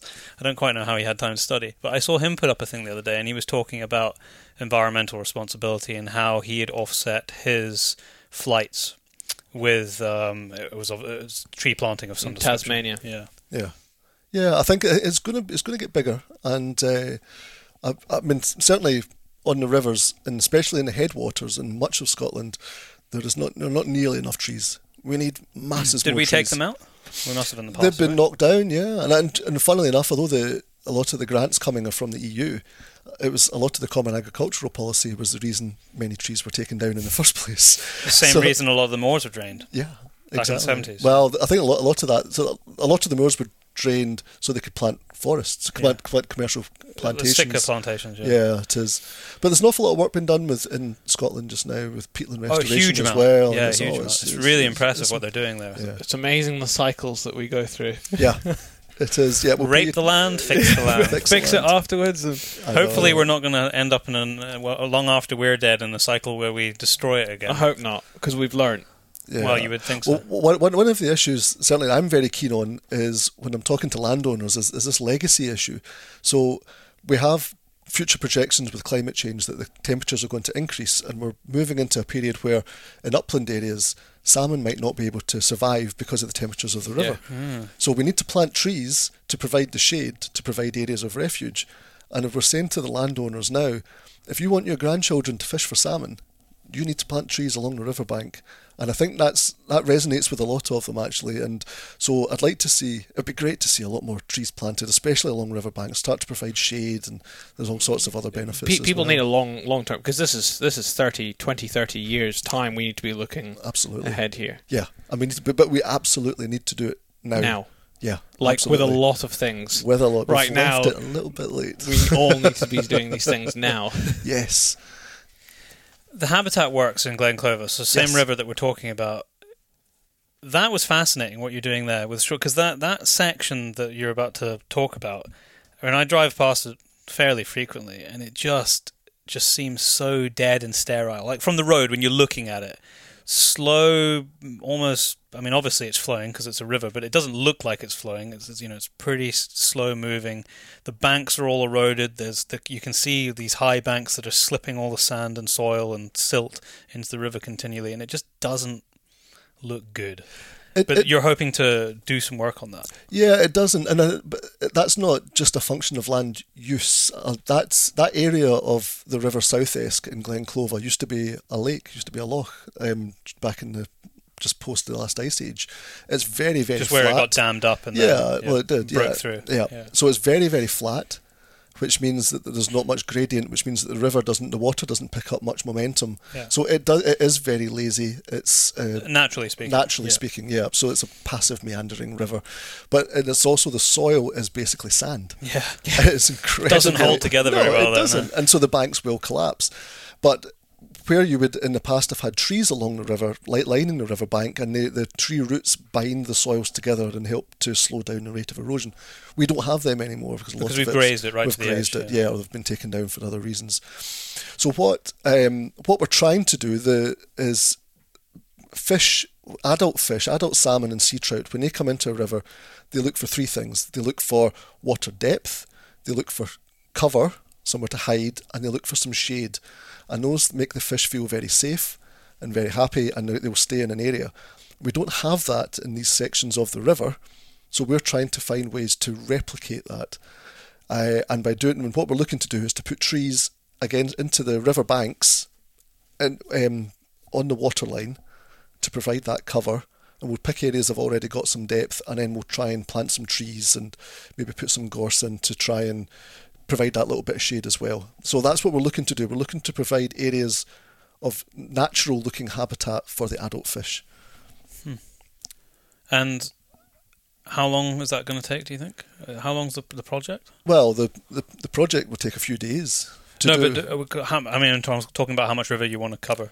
all of it. All of it. I would love to cover. No, we, we couldn't do all of it, but I think uh, we've, we've applied for funding to do 10 areas in the, over the next couple of years. Uh, I don't know if we'll get that, but we're certainly, two of the landowners up there uh, are funding the first ones themselves out of their own pocket, and I've got some funding from the Cairngorms National Park as well. So, to, so to do to do one of the, the, the first ones as well. So it, it's, what we're doing basically is putting trees into the river um, and so that not only will it provide the cover that the fish need, it will also help invertebrates and then help When you say trees, you're Trees. cutting trees and lying them in the river, aren't you? pulling them out. Pulling them We out. want the oh root- no, you want the root. We on, the root Yeah. as well, yeah. So we'll be pulling them out. So there's a, yeah. So we found a good use for commercial forestry, commercial conifer plantations. We'll take them Put out and we'll put them in the river, yeah. And we want all the branches there, so the messier the better. Um, it will just provide, and so what what that will also do. So one of the benefits is it it helps the fish. It helps the adult fish. It gives them a bit of habitat. And when the river floods, the having the, the trees in the river against the bank will slow down the rate of water coming down as well. So Ah, when I was talking about the, the contour planting with the trees on the side of the, the valley, slowing the rate of water down, by putting trees into the river, it also slows down the rate of water. So what we had Storm Frank, what was that, about four years ago, Yeah, three, four yeah. years ago, where Brechin was flooded, which is downstream on South Esk. Yep. If we have these measures in place, if we'd done this 20 years ago, then there's a good chance actually Brechin wouldn't have flooded because the water would have stayed up in the upland areas. My village flooded, Marykirk. Marykirk. Yeah. yeah, Yeah, it was horrendous, wasn't it? Yeah. Yeah. Different river, but yeah. yeah, but the, the same, Same idea, principle, yeah. same Idea. same idea, yeah, Mm. same principles. And over a longer term, these uh, these no, I was going to call them structures, but they're not structures. They're trees that you're pinning to the bank. Yeah. Over time, those will eventually rot, but you will have natural growth Yeah. after to replace what you're artificially putting in. Is that the idea? Yeah, I think what what what we'll do is we'll put willow, we'll we'll Okay. um, plant some willow in the area as well. Uh, we have to be a bit careful with tree planting there because wading birds like the area, but they don't like trees because they don't feel safe because raptors will, and foxes will Or use them. to- yeah, Yeah, for so- cover or sit on them to Yeah, so in certain, we have to be a bit careful. We'll speak to the uh, RSPB about that. But but what, what will happen eventually? Yeah, you're right. The trees will rot down, but um, the silt will gather, they'll, they'll collect sediment, and they'll just firm up the riverbank as Mm-hmm. well. So, yeah, uh, they'll, they'll, they'll be there for a long time. I would have thought. What uh, is there a, a monitor going to be a monitoring pro, um, process so that you can see? Okay, today it's X. Ten years time after implementing it, we can see how much better it is, and it has to be because of what we've done. It, it's difficult to measure it um, because what you would normally do is see how many more fish are spawning in the river. Hmm. But they're not spawning in those sections, really. Are Well, they? but they can't because the, the, the substrate of the river isn't suitable to that. It's very Yeah. sandy. But so what we're really just creating is an area for the adult fish to feel safe in. yeah. Um, and so and then they'll go somewhere else and spawn in Mhm. more suitable habitat. We're going to try and create some more spawning habitat using slightly different methods in other bits of the river. Um, it's a bit more. It's using trees again, but they're used in a slightly different way to try and collect some gravel that the fish can then use Yeah. to spawn with. Yeah, we're going to try that as well. Uh, so the, I suppose that the measure of the success will be if people are catching fish. Hmm. That's that's going to be our big. If, if people go to that pool and there, there are no fish there just now because the, there's nothing for them there. the There's no adult reason fish. for them to stay. Yeah, but if if people start catching fish, then I think that's been a success. You'll know they're holding. Is there anything else like this going on in this kind of scale in Scotland? Yeah, there's. I mean, a, a lot of other trusts have been doing this. doing uh, this. fisheries trusts. Yeah, yeah. But I mean, it, it depends different areas. It was can be done slightly in a slightly different way. Um, I mean, we're having to adapt to the very sandy soil we have here, but the the actual method itself, I think, has been pretty well accepted. This- okay, yeah. Yeah, like the, the uh, to the north we have the River Dee. They're putting large root wads into the middle of the river, to, and it's a similar sort of thing. They're trying to create habitat for the fish. Uh, okay. Just to kind of scour out and change the flow. We- yeah, so these areas that have, are that maybe they're a bit straightened. Mhm. Uh, the river is all the same depth. If you put in put in other structures in the river, I suppose it's how weirs worked as well. Yeah. But this is using natural materials rather than concrete. Yeah, it's a, it's a bit better, I think. I think so. It's, It looks it's a less better. permanent as well, and it allows the sort of natural change of the river to happen. Yeah, Because it is. there would, uh, there is, and there there would have been Stuff lots of bits in. of trees and and tree. I mean, we pull them out now yeah, because it gets in the way of whatever we're doing, whether we're canoeing or fishing. So we we yank all that stuff out the river. But there is definitely a place for it because that was part of the natural cycle. I, th- I think there is. You know, and I can I can remember the, the, a river, one of the rivers I worked on. I, there was a there was a lovely pool, and it had a tree in it, and there were lots and lots of fish there. And the angling club took the tree out, and then couldn't work out why they couldn't catch any fish. Change the habitat. Changed the habitat. The fish didn't like it, and they moved somewhere else. It's funny how we do that as humans. We we like to, to uh, change the habitat so it's more convenient for us, but maybe not fully comprehending the consequences. Because it's because people are probably hooking loads of lures I and bet you stuff that's on the on the log. Yeah, I, I think um, I think with fishing w- there'll be need to be a slight different change in the way people fish or their expectations of it. I think having these immaculately preserved beats now, they- they'll still I like catch the fish. I like the the, the more wild feel. uh-huh. Yeah, okay. There's a greater risk of losing a fish under a log or catching something, or it's a bit more inconvenient because the the run's not quite as perfect, so you can't fish it right from the top anymore. But you know, to some extent, does it really matter? Especially if we're actually doing something good. I mean, you look at the sort of proper backcountry wild fishing in some places, like in, in North America or in New Zealand, where basically nothing's manicured, and you just deal with it. Yeah, And if it's better for fish, I'm all for it. yeah, I, th- I think so. And and it's, but having those those trees in the river, uh, I think the the Wild Trout Trust they have a saying that fish grow in trees, which I quite, which is something that we tell the good- kids. it's a good yeah, saying, that. It is when, when we're doing our education projects. That's the sort of message we get across that you know trees in the river are natural. They should be there. Um, fish have evolved in many cases around the trees in the river as well. So by taking them out, you're you're simplifying the habitat, and you're not going to be able to produce as many fish. You think as well? I you know on certain rivers you see the the roots of the trees in the river and they create this amazing habitat. Like mini for, ha- mini ecosystem yeah, there. yeah. like- and there's always small fish in the roots because nothing else can really get in there. Yeah, quite often we, um, part of the work with the Fisheries Trust, we do electrofishing surveys. So we do surveys of juvenile fish, and where you have those trees with the roots in the river, that's you will find all of the parr, all In of there. the all of them in there. So you'll find nothing else in the other, you know, nine nine tenths of the river, and then under the underneath the roots, that's where they all are. Uh, so it's it's obviously something that they prefer as a habitat, and we need to start providing them for it because a lot of a lot of rivers now don't have tree cover. I don't know why I just thought of this, but years ago when I used to fish uh, the Brechin Angling Club section of the South Esk, there was one particular pool there that was full of sticklebacks. Have you, you come by a lot of sticklebacks? Are they naturally in the river? Yes. Anyway, they are. Sticklebacks are, are natural. Yeah. Uh, what what we do see, I mean, stick- sticklebacks and eels, and at the bottom of the river you'll see a lot of flatfish as well. I would imagine. Oh Well, yeah, in the the brackish yeah, areas. or even in the freshwater as well. Hmm.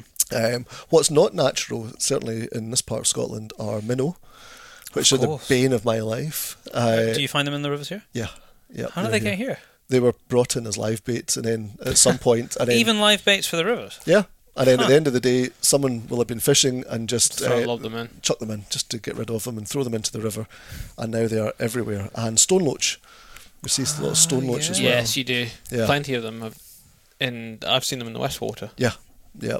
So we're down at we were down at Marykirk doing some fishing the other day, and we saw lots and lots of minnow and lots of stone loach. There's nothing we can do about it. No, no, they're there now.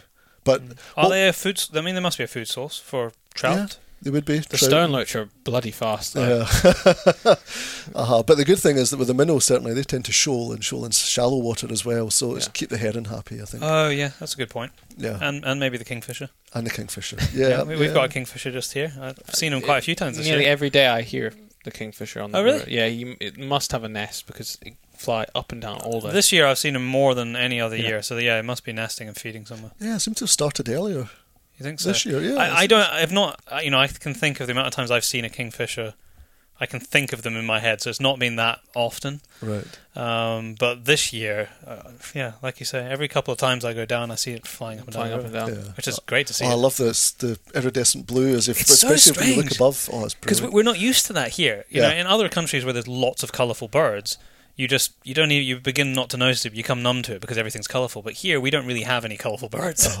So when you see that just vivid blue streak coming up the river, it catches your eye, and it's Yeah. incredible. In fact, I had uh, one of the, the gillies on the river the other week said they saw two mandarin duck on the on the river. Not now, they're not native. I don't know where they came from, but he said they were.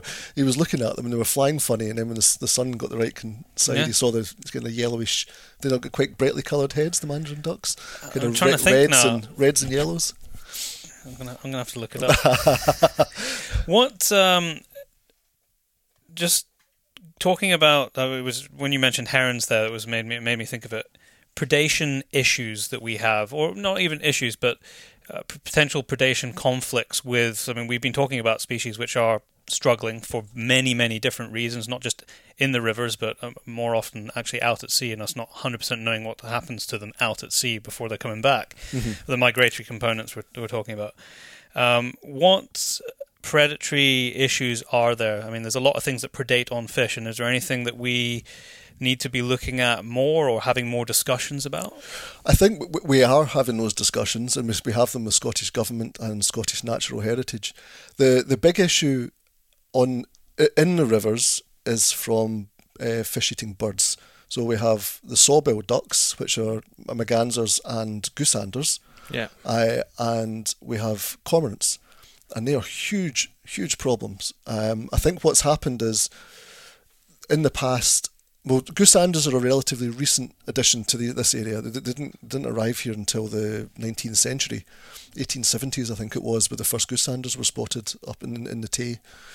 So they're relatively recent, and I think they were controlled by the gamekeepers on the big estates for years. Cormorants, mergansers, and goosanders I mean, were all controlled. Back in those days, they could, They could, and they killed. and there was no killed- regulations. Yeah, they killed golden eagles Everything, and sea eagles. yeah. Absolutely Oh, yeah, I'm, I'm not justifying it. I'm just saying this is This is what this happened. Is what happened. Yeah, And in 1981, the the um, regulations were brought in um, to protect these species, and the numbers have grown and grown and grown and grown. Now they eat they eat fish all year round, but especially in the springtime, they'll target the smolts, so the fish that are heading salmon and the sea trout Mm. are heading out to sea. because they they tend to shoal. They tend to show, but also they, they, they turn silver at that time of year. So where before, to spot, so yeah. they're easy to spot. Yep. Um, they tend to travel at night time in sort of March, e- e- early on in the season. So they're they're not too bad. But sort of late April into May, they'll be travelling through the daytime. And one one cormorant could eat in a day could eat, well, I don't know, 15, 16 smolts. and we have we count the numbers of cormorants on the river about eighty most times. So, Um, and adds then, up. so every single so eight. This is just cormorants, and then you have your goosanders and mergansers, which their populations will vary. So the the numbers when it, and there's been a lot of work done um, on the past on the River North Esk to look at the, the diet of these birds, and we know that mergansers and uh, goosanders on average eat about eight smolts a day, each one. So if you have 200 of these birds on a river, so 200 times 8, that's 1600 smolts a day over maybe a 60 day smolt period. And you start to run into tens of thousands of smolts are eaten uh, in, a, in a year. Now, the river produces around about 200,000 smolts, the River North Esk. We know this from So previous as a work that's percentage, it's So huge. it's a huge So as a percentage. percentage, you're talking about maybe forty percent before. This is before they even leave the river, and then they head out to the river, and then they've got many Oh. thousands of miles to swim. poor things. So- Those things. Wi- with that knowledge, the uh, the argument could be that yeah, okay. I mean that's that's nature, right? It's a bird that eats fish and it has a place or needs a place too. Mhm.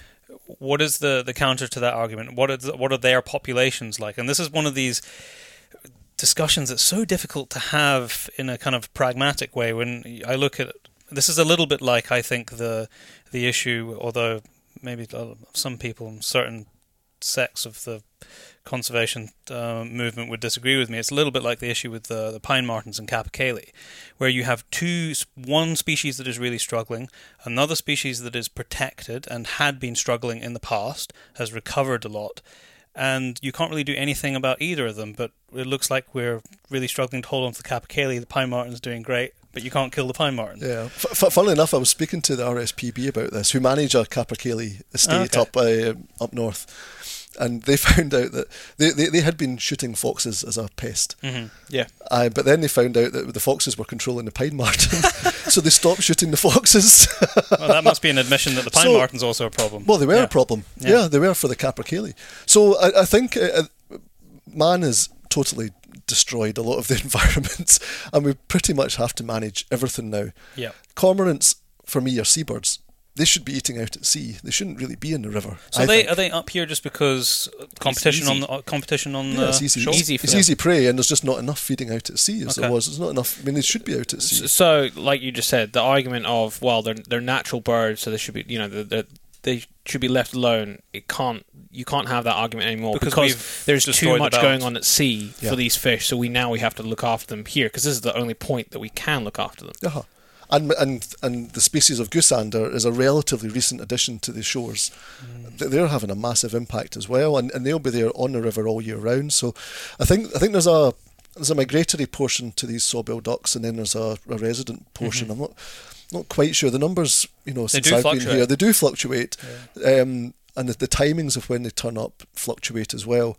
We, we, we are limited because certainly around about May time, that's when the the start having their eggs and re- rearing their young.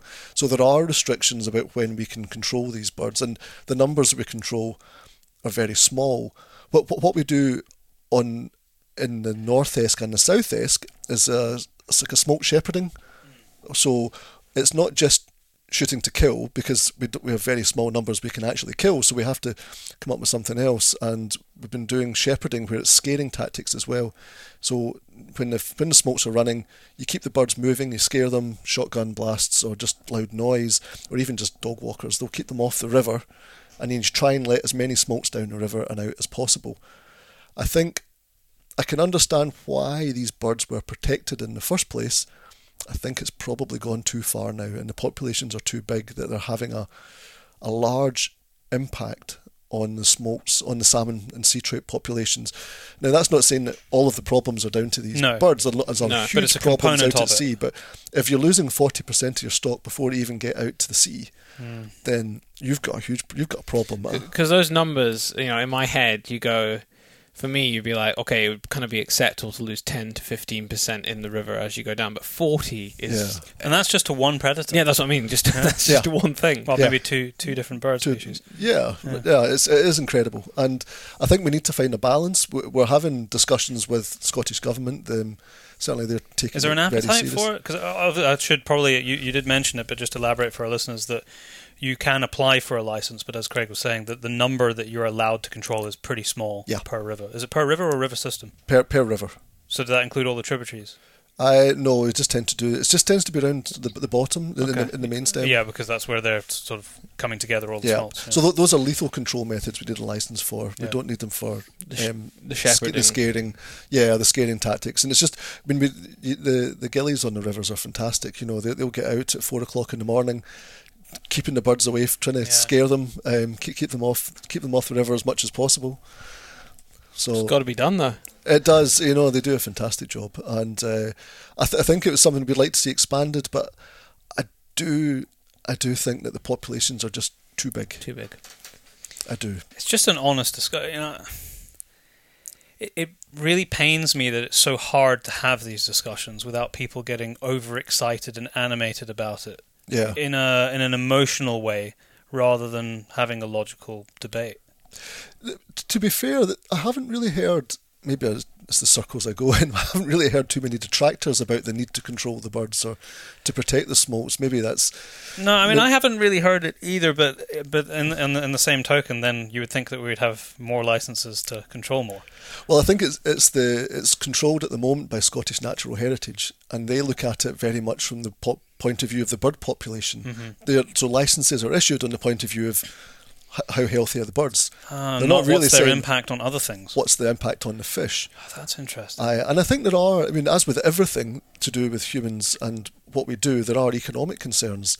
So there are the fisheries, you know, there are jobs, people, people's jobs, they rely on having good fisheries. And if you're Yeah. losing 40% of your stock, and that's against a background of record low marine survival, Survival, yeah. rates, yeah, then it's Yeah. compounding error upon, upon error. And And if you don't have good difficult. fisheries, then you don't have them paying into the board, and if you don't have them paying paying in for, for salmon, then you don't have the work being done to maintain the rivers. Exactly. This is, I mean, this is one of my big issues. I had a, a, a philosophical discussion with a journalist a few years ago about fishing, Hmm. and she thought it was cruel and unnecessary, and why is it done? But if you look at, I'm sure you've covered this in your podcast before, it is the people who hunt and fish that care the most about the species and the environments, and you need those people there. Otherwise, it would just be exploited for other reasons. Well, because you you couldn't, and we discussed this before. You couldn't expect on it it wouldn't happen. You go to every dog walker that uses the track along uh, the North Esk or anything. Go, uh, you need to pay um, five pounds a week to walk on this. Oh, what's it for? It's to maintain the river. I'll just walk somewhere else. Then. yeah, exactly. Whereas You it- need people with vested interest. You do, you Yeah. do, and you know the the anglers are your most passionate people Yeah. about about the salmon stocks. Um, yeah, absolutely, you do need it, and it, it goes beyond that as well. You know, there's the impact on local economy from hotels and Mhm. restaurants, Yes. and absolutely, you know, the trickle down effects. I think in the the North Esk, when the last study was done, the fisheries were worth about two million pounds to the local economy. Well, I mean, you just got to look at the the pub in my village.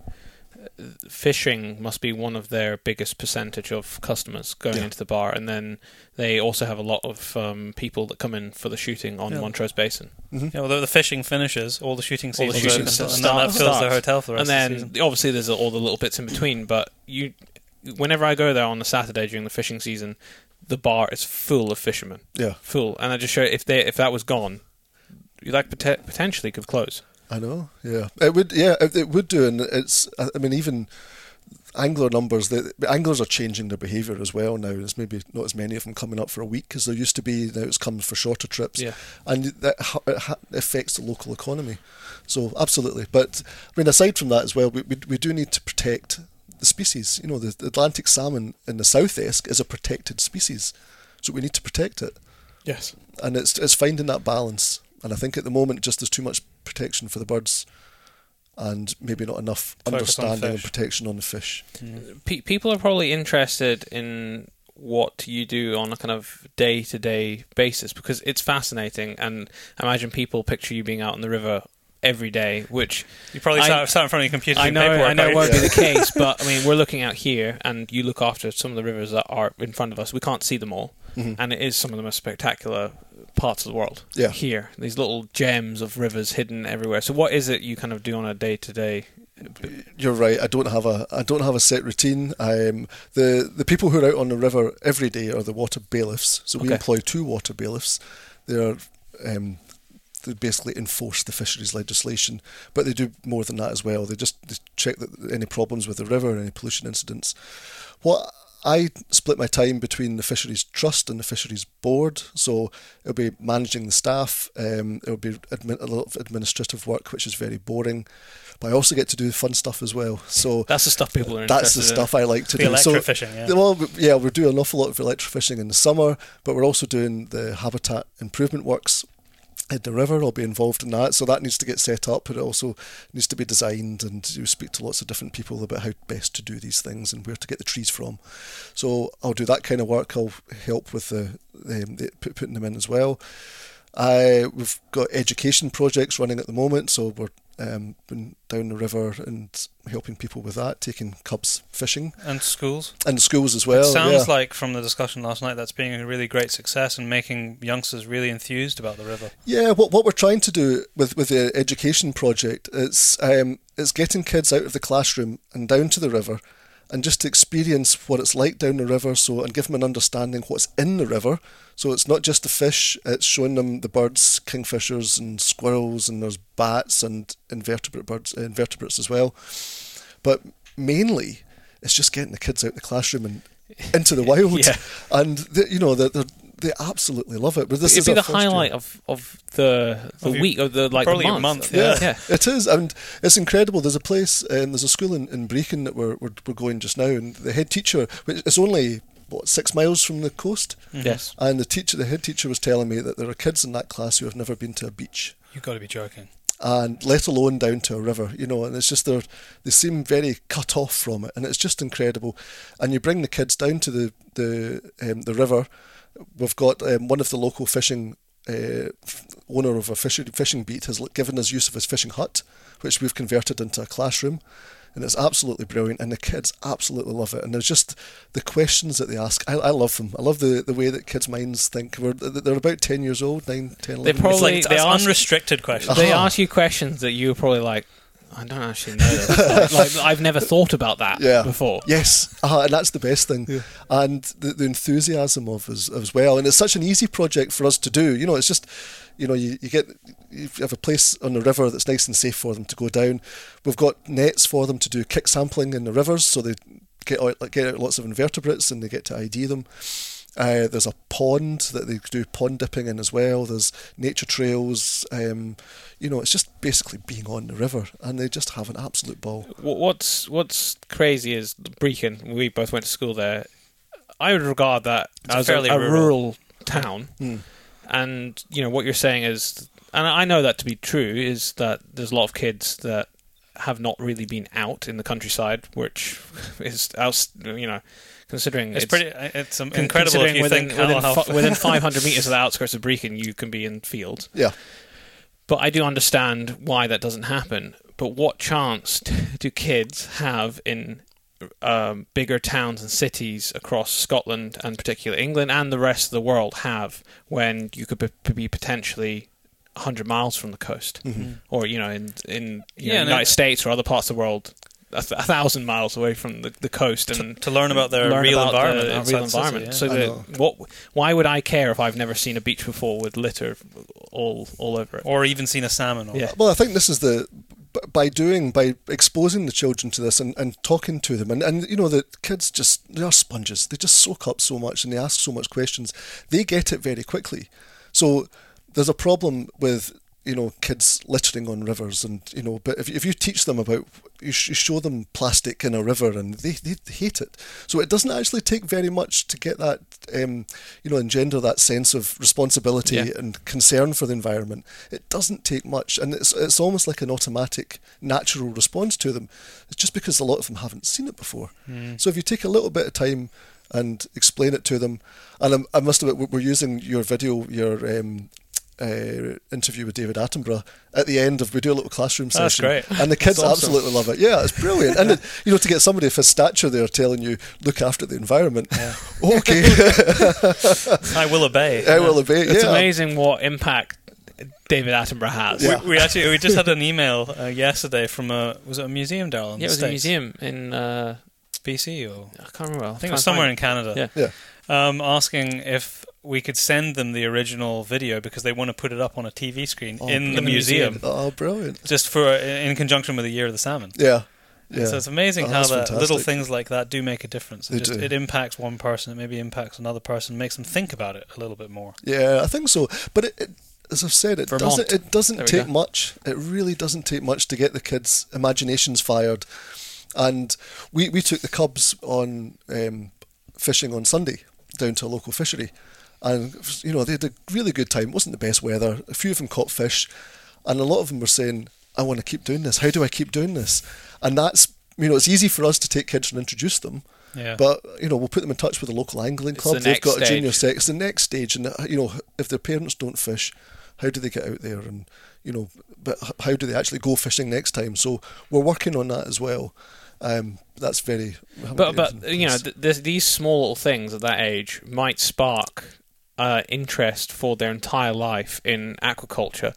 It, I mean, it is the kind of career that I would have certainly enjoyed going into as becoming a diver and spending a lot of time underwater. Is it a career path that you would go? Yeah, you should. You know, if you want to, if you're interested in this, you should go and. Can and you do this. recommend Yeah, it, could you recommend? it? aquaculture, Well, I mean, the, it does not necessarily aquaculture, but that that, that area, world. Yeah, Um, science, yeah. Well, it's when you when I speak to people who work on fish farms, and you ask them what they enjoy about it. The big thing for them is the setting, the environment. You know, they say, "Oh, there's dolphins swimming past, there's whales swimming past us. We see seagulls and ospreys, not seagulls, sea eagles, Seagulls. and ospreys, and you know, it's the environment. But when they grow the fish as well, they do care about their stock. Um, do you know it's it's funny that the most people that work on fish farms are really good people, really decent people, and they hate to think that they're having a negative environment impact on environments. This is kind of going back to the Yeah. impacts on on the wild. They hate to think about it, and I think maybe some of them are in denial. Because most people think they're good people, don't they? Mm. It's just it's a natural human. You know, you think you, you justify what you're doing, uh, and you hate to think that there's any negative impacts on it. So um, I, the, the way things currently are, I couldn't really recommend anyone to go into aquaculture. Why don't you become going to get fishing and get hunting? Just go fishing instead. Go fishing instead. Try and get, get a job as a gilly Yeah. or a you know. There's an a lifestyle manager. choice There's for a life- uh-huh. It's far more rewarding. you're, you are doing good. With um, what is your uh, sort of crystal ball vision for the future for salmon and sea trout here in Scotland? Because we talk, you know, a lot of the stuff we see is very negative. It, it, it can, it's very easy to just feel like it's a bit of a lost cause. And yet, I know, like you, there are lots of people like you doing great work around the country Mhm. um, to help protect that. Yeah. What is the future for it? I think the future's good, actually. I really do. I think the rivers are improving immeasurably. If you look at all the work that's been done, a lot of the focus that's been done is coming from Scottish Government all the way down through that to improve the water, the, the, the, water quality. So if you look at the state of the fresh water of the rivers, yes, there's what we can do, and we are trying to do it. It's difficult to get funding, but we're trying. Where we are just now on the River North Esk, it is in fantastic condition, the Great fresh river, water. yeah. It is basically a fish producing machine. Mm. I've, I mean, it is the most productive river in Scotland. Which one? Sorry, The, The the North North Esk. Esk. North Esk. Yeah. It's the most productive river in Scotland. It's overtaken all the big ones. I yeah. Think, So I knew it was doing well, but I didn't realise Yeah. it was the I mean, it- it's, most. it's short, yeah, but pound for pound, it produces. It has targets. The government has given it an egg target of something like 8.3 eggs per square metre, which is the highest in Scotland. So, and it's Wow. it's in really good condition. There's things we could do to make it better. There's some of the where it goes through farmland or previously straightened sections. We could remeander or we could plant more trees in the upland area. I think as far as the fish populations, the main thing affecting salmon populations just now and sea trout is what's happening out at sea. And we're in part of a natural cycle just now. What the the really low densities, the really low poor marine survival rates we're seeing now happened about 100 years ago, and it happens every 100 years or so. It seems it's in a so natural we're cycle. we're in a we're, we're at the bottom. I think we So are you think just that's now. compounding other issues that we're having? I think there are other issues. So certainly, there's never been as much um, human um, and impacts as there are just now. But there's also other things like um, like seal populations are on the increase. They'll have a bit of an impact on salmon. They'll be catching salmon as they come back. I think the um, big sea fisheries, you know, these big factory ships out at Yeah. sea, Yes. they must be having an impact. They have to. It's seems colossal. Yeah, it's and I- not conceivable that they're not having an impact. And, and I think the the increase in the mackerel fishery, because mackerel and salmon tend to inhabit roughly the same part of the water column, so the mackerel fisheries I think must be having some impact on As in salmon as well. competition? Com- no, just getting caught in the nets. Oh, I see what you mean. But there is a competition. There is a a, a, see, a Norwegian scientist has a, I've read that paper. a hypothesis, the overgrazing hypothesis, hmm which is interesting. Um, I think it needs to be tested. Yeah, I was. I read it. It seemed interesting, but I wanted more to to, to know whether I really was buying into the Yeah, idea. the, the problem with it is what do you do if it is true? you fish more and then you catch more salmon as a bycatch? I don't know. It's a Yeah. difficult. It's, it's, it's very it's complicated, but there are other area, other things going on. So the climate in the North Atlantic is changing naturally. We know that because as part of this this cycle that goes on, the North Atlantic Oscillation, that I think Mark Bilsby talked about from the. Atlantic Salmon Trust. Um, so what we're seeing kind of follows predictions um, and then hopefully we're at the bottom, and then over the next few years things will gradually start to improve. I, I genuinely think we will see an improvement. It will get better. I think we need to be looking after the fish a lot more, or looking after, keep looking after the freshwater environment, keep that going, and maybe extend the efforts for plant. We need to plant lots of trees Mm. on riverbanks. That's one of the big, big It's the things for the shelter, yeah. future. Yeah. So if we do that now, in 50 years, it'll be much better. It's uh, it is, it is important to emphasize that we have as a as a country come on leaps and bounds when it comes to our river systems and the quality of that because you Yeah. don't have to turn the clock back that many decades and we were in a pretty dire state in a lot of rivers. Yeah. I mean there's even fish that run up the Thames now. Yeah. Exactly. And, that, And was, that was just a giant And sewer dolphins. before. Yeah. yeah. And I mean Glasgow as well. I mean most of the rivers that had were anywhere near Glasgow Yeah. were basically polluted and disgusting before, and I think they're in a fairly de- half People fish on them again. Yeah. Yeah, yeah, they certainly do. And um, when where I was brought up, it was one of the tributaries of the uh, of of the Clyde, Mm. um, and we never saw sea trout or salmon. We saw lots of brown trout, Yeah. but now there are sea trout and salmon running up those areas. shows Yeah. you. And so it has improved, and I suppose one of the classics is starting from just about scratch is the Tyne, isn't it? In, Yeah. in uh, near Newcastle, that you know that's clean up the habitat, clean up the water, open up the habitat, and then the fish come back, and it's Mm. just absolutely incredible. Sea trout's a slightly different discussion to Mm. the uh, the salmon in terms of what's happening to them at sea because so most my understanding of sea trout is that once they go back to sea, they're basically hugging around our coastline Mhm. in terms of feeding before they're coming back into our river. They're not. They don't have this vast migratory pool that, that salmon do. So the impacts on them must be different then, or the reasons we're not seeing them Yeah, they, they are. I think the um, numbers. a lo- they're more susceptible to changes in, in feeding at sea. See, this is what I was. Yeah. Yeah, so the, the last big, big run that we had was what, 2011. Did that coincide with the big sand eel year? It, it, with the yes, but it probably coinc- it also coincided with the salmon. The salmon and the sea trout populations, the survival was huge in the marine environment. Hmm. That, I don't know what happened that year. That was the last big year that we really had. I think sea trout, because they tend to spawn in smaller burns, more of them have been straightened.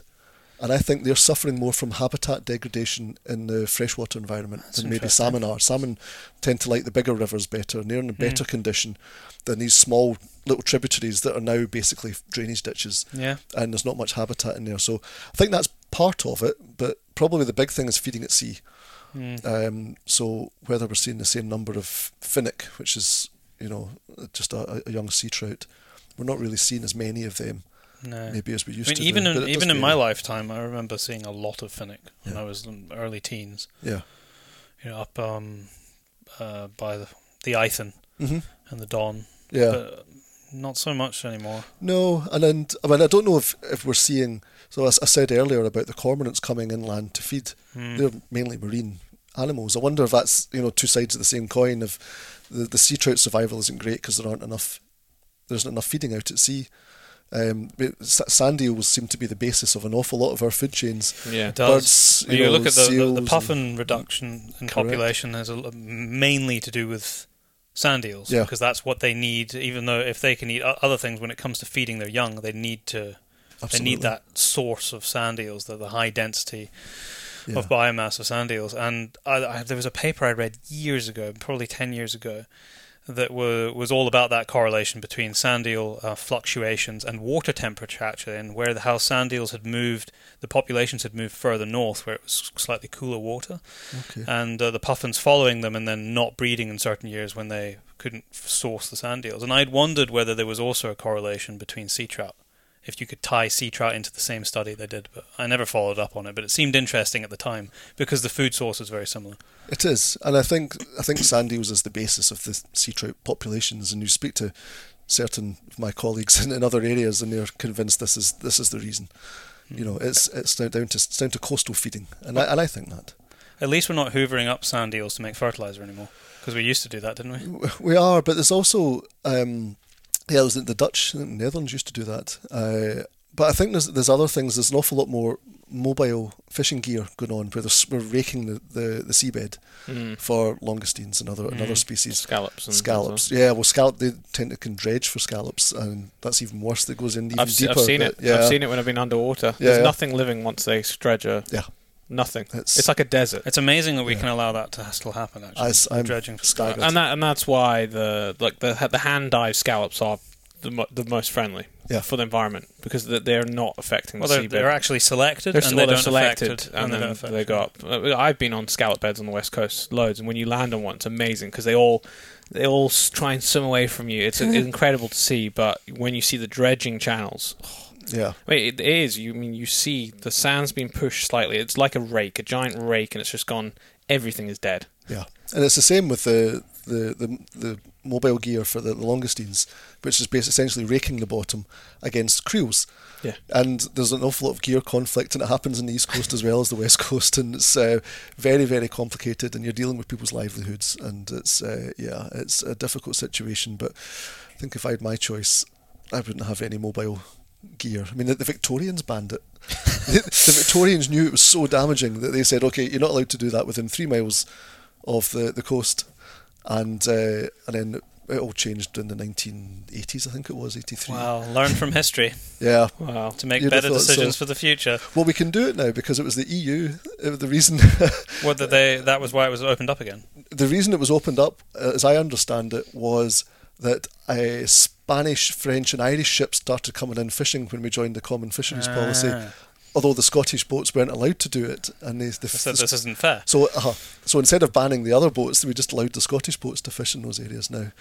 And there's very little. If you look at the Clyde, for example, it's the whole biomass, the whole ecosystem has changed. It's switched from cod and haddock to whiting, and now they're fishing for brown shrimp in the Clyde, which is just crazy. We, we we just we cannot afford to make the same mistakes we made in the past because we're going to make enough of enough new mistakes in the future. Yeah. We can't repeat old mistakes. I know. Well, we, we haven't even fixed these ones No, yet. no, exactly. We know it's damaging. Yeah. We know it's harmful, and uh, yeah, I mean, I think the benefits of going back, there'd be you know, ba- banning these mobile gear. You'd have you'd potentially more employment. You know, there's a, the Sustainable Inshore Fisheries Trust made a very good case for economic benefits from stopping all this mobile gear, but Hmm. um, unfortunately, vested interests won out, as is often the case. as is often the case. Craig, it's been a fascinating discussion. Thanks for taking the time to come into the office today. You're welcome. It's Um, been fun. Yeah, I, I, Yeah. I'm. What I'm wondering is when we're going to have our um, trusty month, uh, yearly walkout on one of the rivers because I seem to miss them every year. We can try and do it in June. We'll wait for a nicer, wait for a bit warmer weather. I think. Early June. Early June. wait end June. All right, next week then. yeah, you're right. Next week, It's yeah. June next week. It's been great to have you, and thanks very much for your time. okay, thank you. Thanks for listening to the show. I hope you enjoyed. And uh, I'm looking forward to doing more shows in our new room, our new podcast room in the future, and have some more uh, guests on. Oh, and this is why you let you stay to the end. In an, uh, only two weeks' time, we are flying to London. I was just about to mention. I Yeah. wasn't sure if you'd Yeah, remembered. we are flying to London to go and interview Levison Wood. And if you don't know who Levison Wood is, go Google him and buy one of his books. Watch some of his TV series. all his stuff is he's got TV series and he's got books on Audible, so you can listen to them. And he also has the physical books as well. Modern day Oh, adventure and explorer. It's insane what he's It- it- done. do you know what? I mean, he is well known, but he deserves to be a lot more well known Yeah. than he is. His his books are incredibly uh, one They're very honest. honest. I would say honest, entertaining, and factual, and a lot of research has gone into. his you will learn a lot by So- listening to them or reading them. Yeah, so he's evidently done a lot of research afterwards. So uh, the ones I've got: walking the Himalayas, walking the Nile, walking the Andes. I th- is that one? Oh no, maybe that's something else. Anyway, that is definitely two. There's a lot of walking. There's walk. there's lot. I'm, I'm going to Google it while we're we're on Yeah. uh, on here. So we actually got uh, so he's got a new uh, TV series coming out, which we'll tell you about. We're actually get, being sent some of the programs to watch ahead of it being released and ahead of us doing the podcast uh, interview with him. So as soon as we've watched them, we can tell you a little bit about them. But we got contacted by Discovery Channel, who are trying to uh, who are promoting this new series with him uh, to see if he would come. If we would have him on the podcast, and we didn't require any convincing uh, because we already knew exactly who he was. We were already reading um, his books and a, and a big on fan. on, so. on the way to the there and back from the Northern Shooting Show, we were listening to one of his books. Yeah, Walking without without actually knowing that we Yeah. were going to be One of those weird coincidences. really weird coincidences. And we actually said, you know what, he'd be really cool to cut- get on the show. And uh, lo and behold, we were going to have him on. It's happening. yeah. Have you found it? Um, okay, so walking the Americas, that's the one I was thinking of. Uh, walking the Himalayas, walking the Nile, and then uh, there's one just called Arabia. Uh, so yeah, He has a really good Instagram account as well, Levison Wood. he does. Yeah, the walking the Nile's uh, insane, It isn't. It is just crazy. I and it's the thing that kind of upsets me with the world is there's so much of the world that you can go and see, but it's people that stop you seeing it, not not anything else. It's No. people. like that was the difference between. If you haven't heard it, uh, we interviewed Ed Stafford. Um, I don't know, six months ago. Yeah. and he he was the first man to walk the Amazon from source to sea. Yeah. and most there was a little bit of human issue in there as well with the drug trafficking, but most of it was just a feat of endurance and being able to just push on and, and cope with the environment. But in Levison Wood's uh, journey down the Nile, it was people that were the issue. Yes. Oh, and and uh, they were also they were also amazing. um, but where he had problems, it was very often caused by people and politics. Yes. Which is a Not shame. not not anything kind of. Uh, not, not not all the rest of the natural environment that excludes people. Yeah, you think, oh, uh, when I, I need to walk across Africa, I'll be careful of that. Of the lions Of the lions and No, and no, no. all- Be careful which with is people with guns. which is obviously a thing you do need to be careful Yeah. of. But it's yeah, it's people with um, desperate people. yeah. That's what it is. But we cannot wait to go down and interview him. I think it's on the 11th we're interviewing him in London. Yeah, not long now. With that, join us in potentially a week's time, but we'll see how that goes. If not, it will definitely be in two weeks' time. If you are new to the show and you want to discover different ways to listen, there's many ways to listen. In fact, only last week, in fact, it was one of our friends asked the best way to listen because they had an Android phone, and we um, sent them towards uh, Stitcher. Mm-hmm. so that worked for them. If not, Spotify and iTunes, they're the big ones. And uh, if you need any more information about us or the show or anything else that's going on or the shop or whatever, it is all the W's, thepacebrothers.com. And the email address, once again, is podcast at paceproductionsuk.com.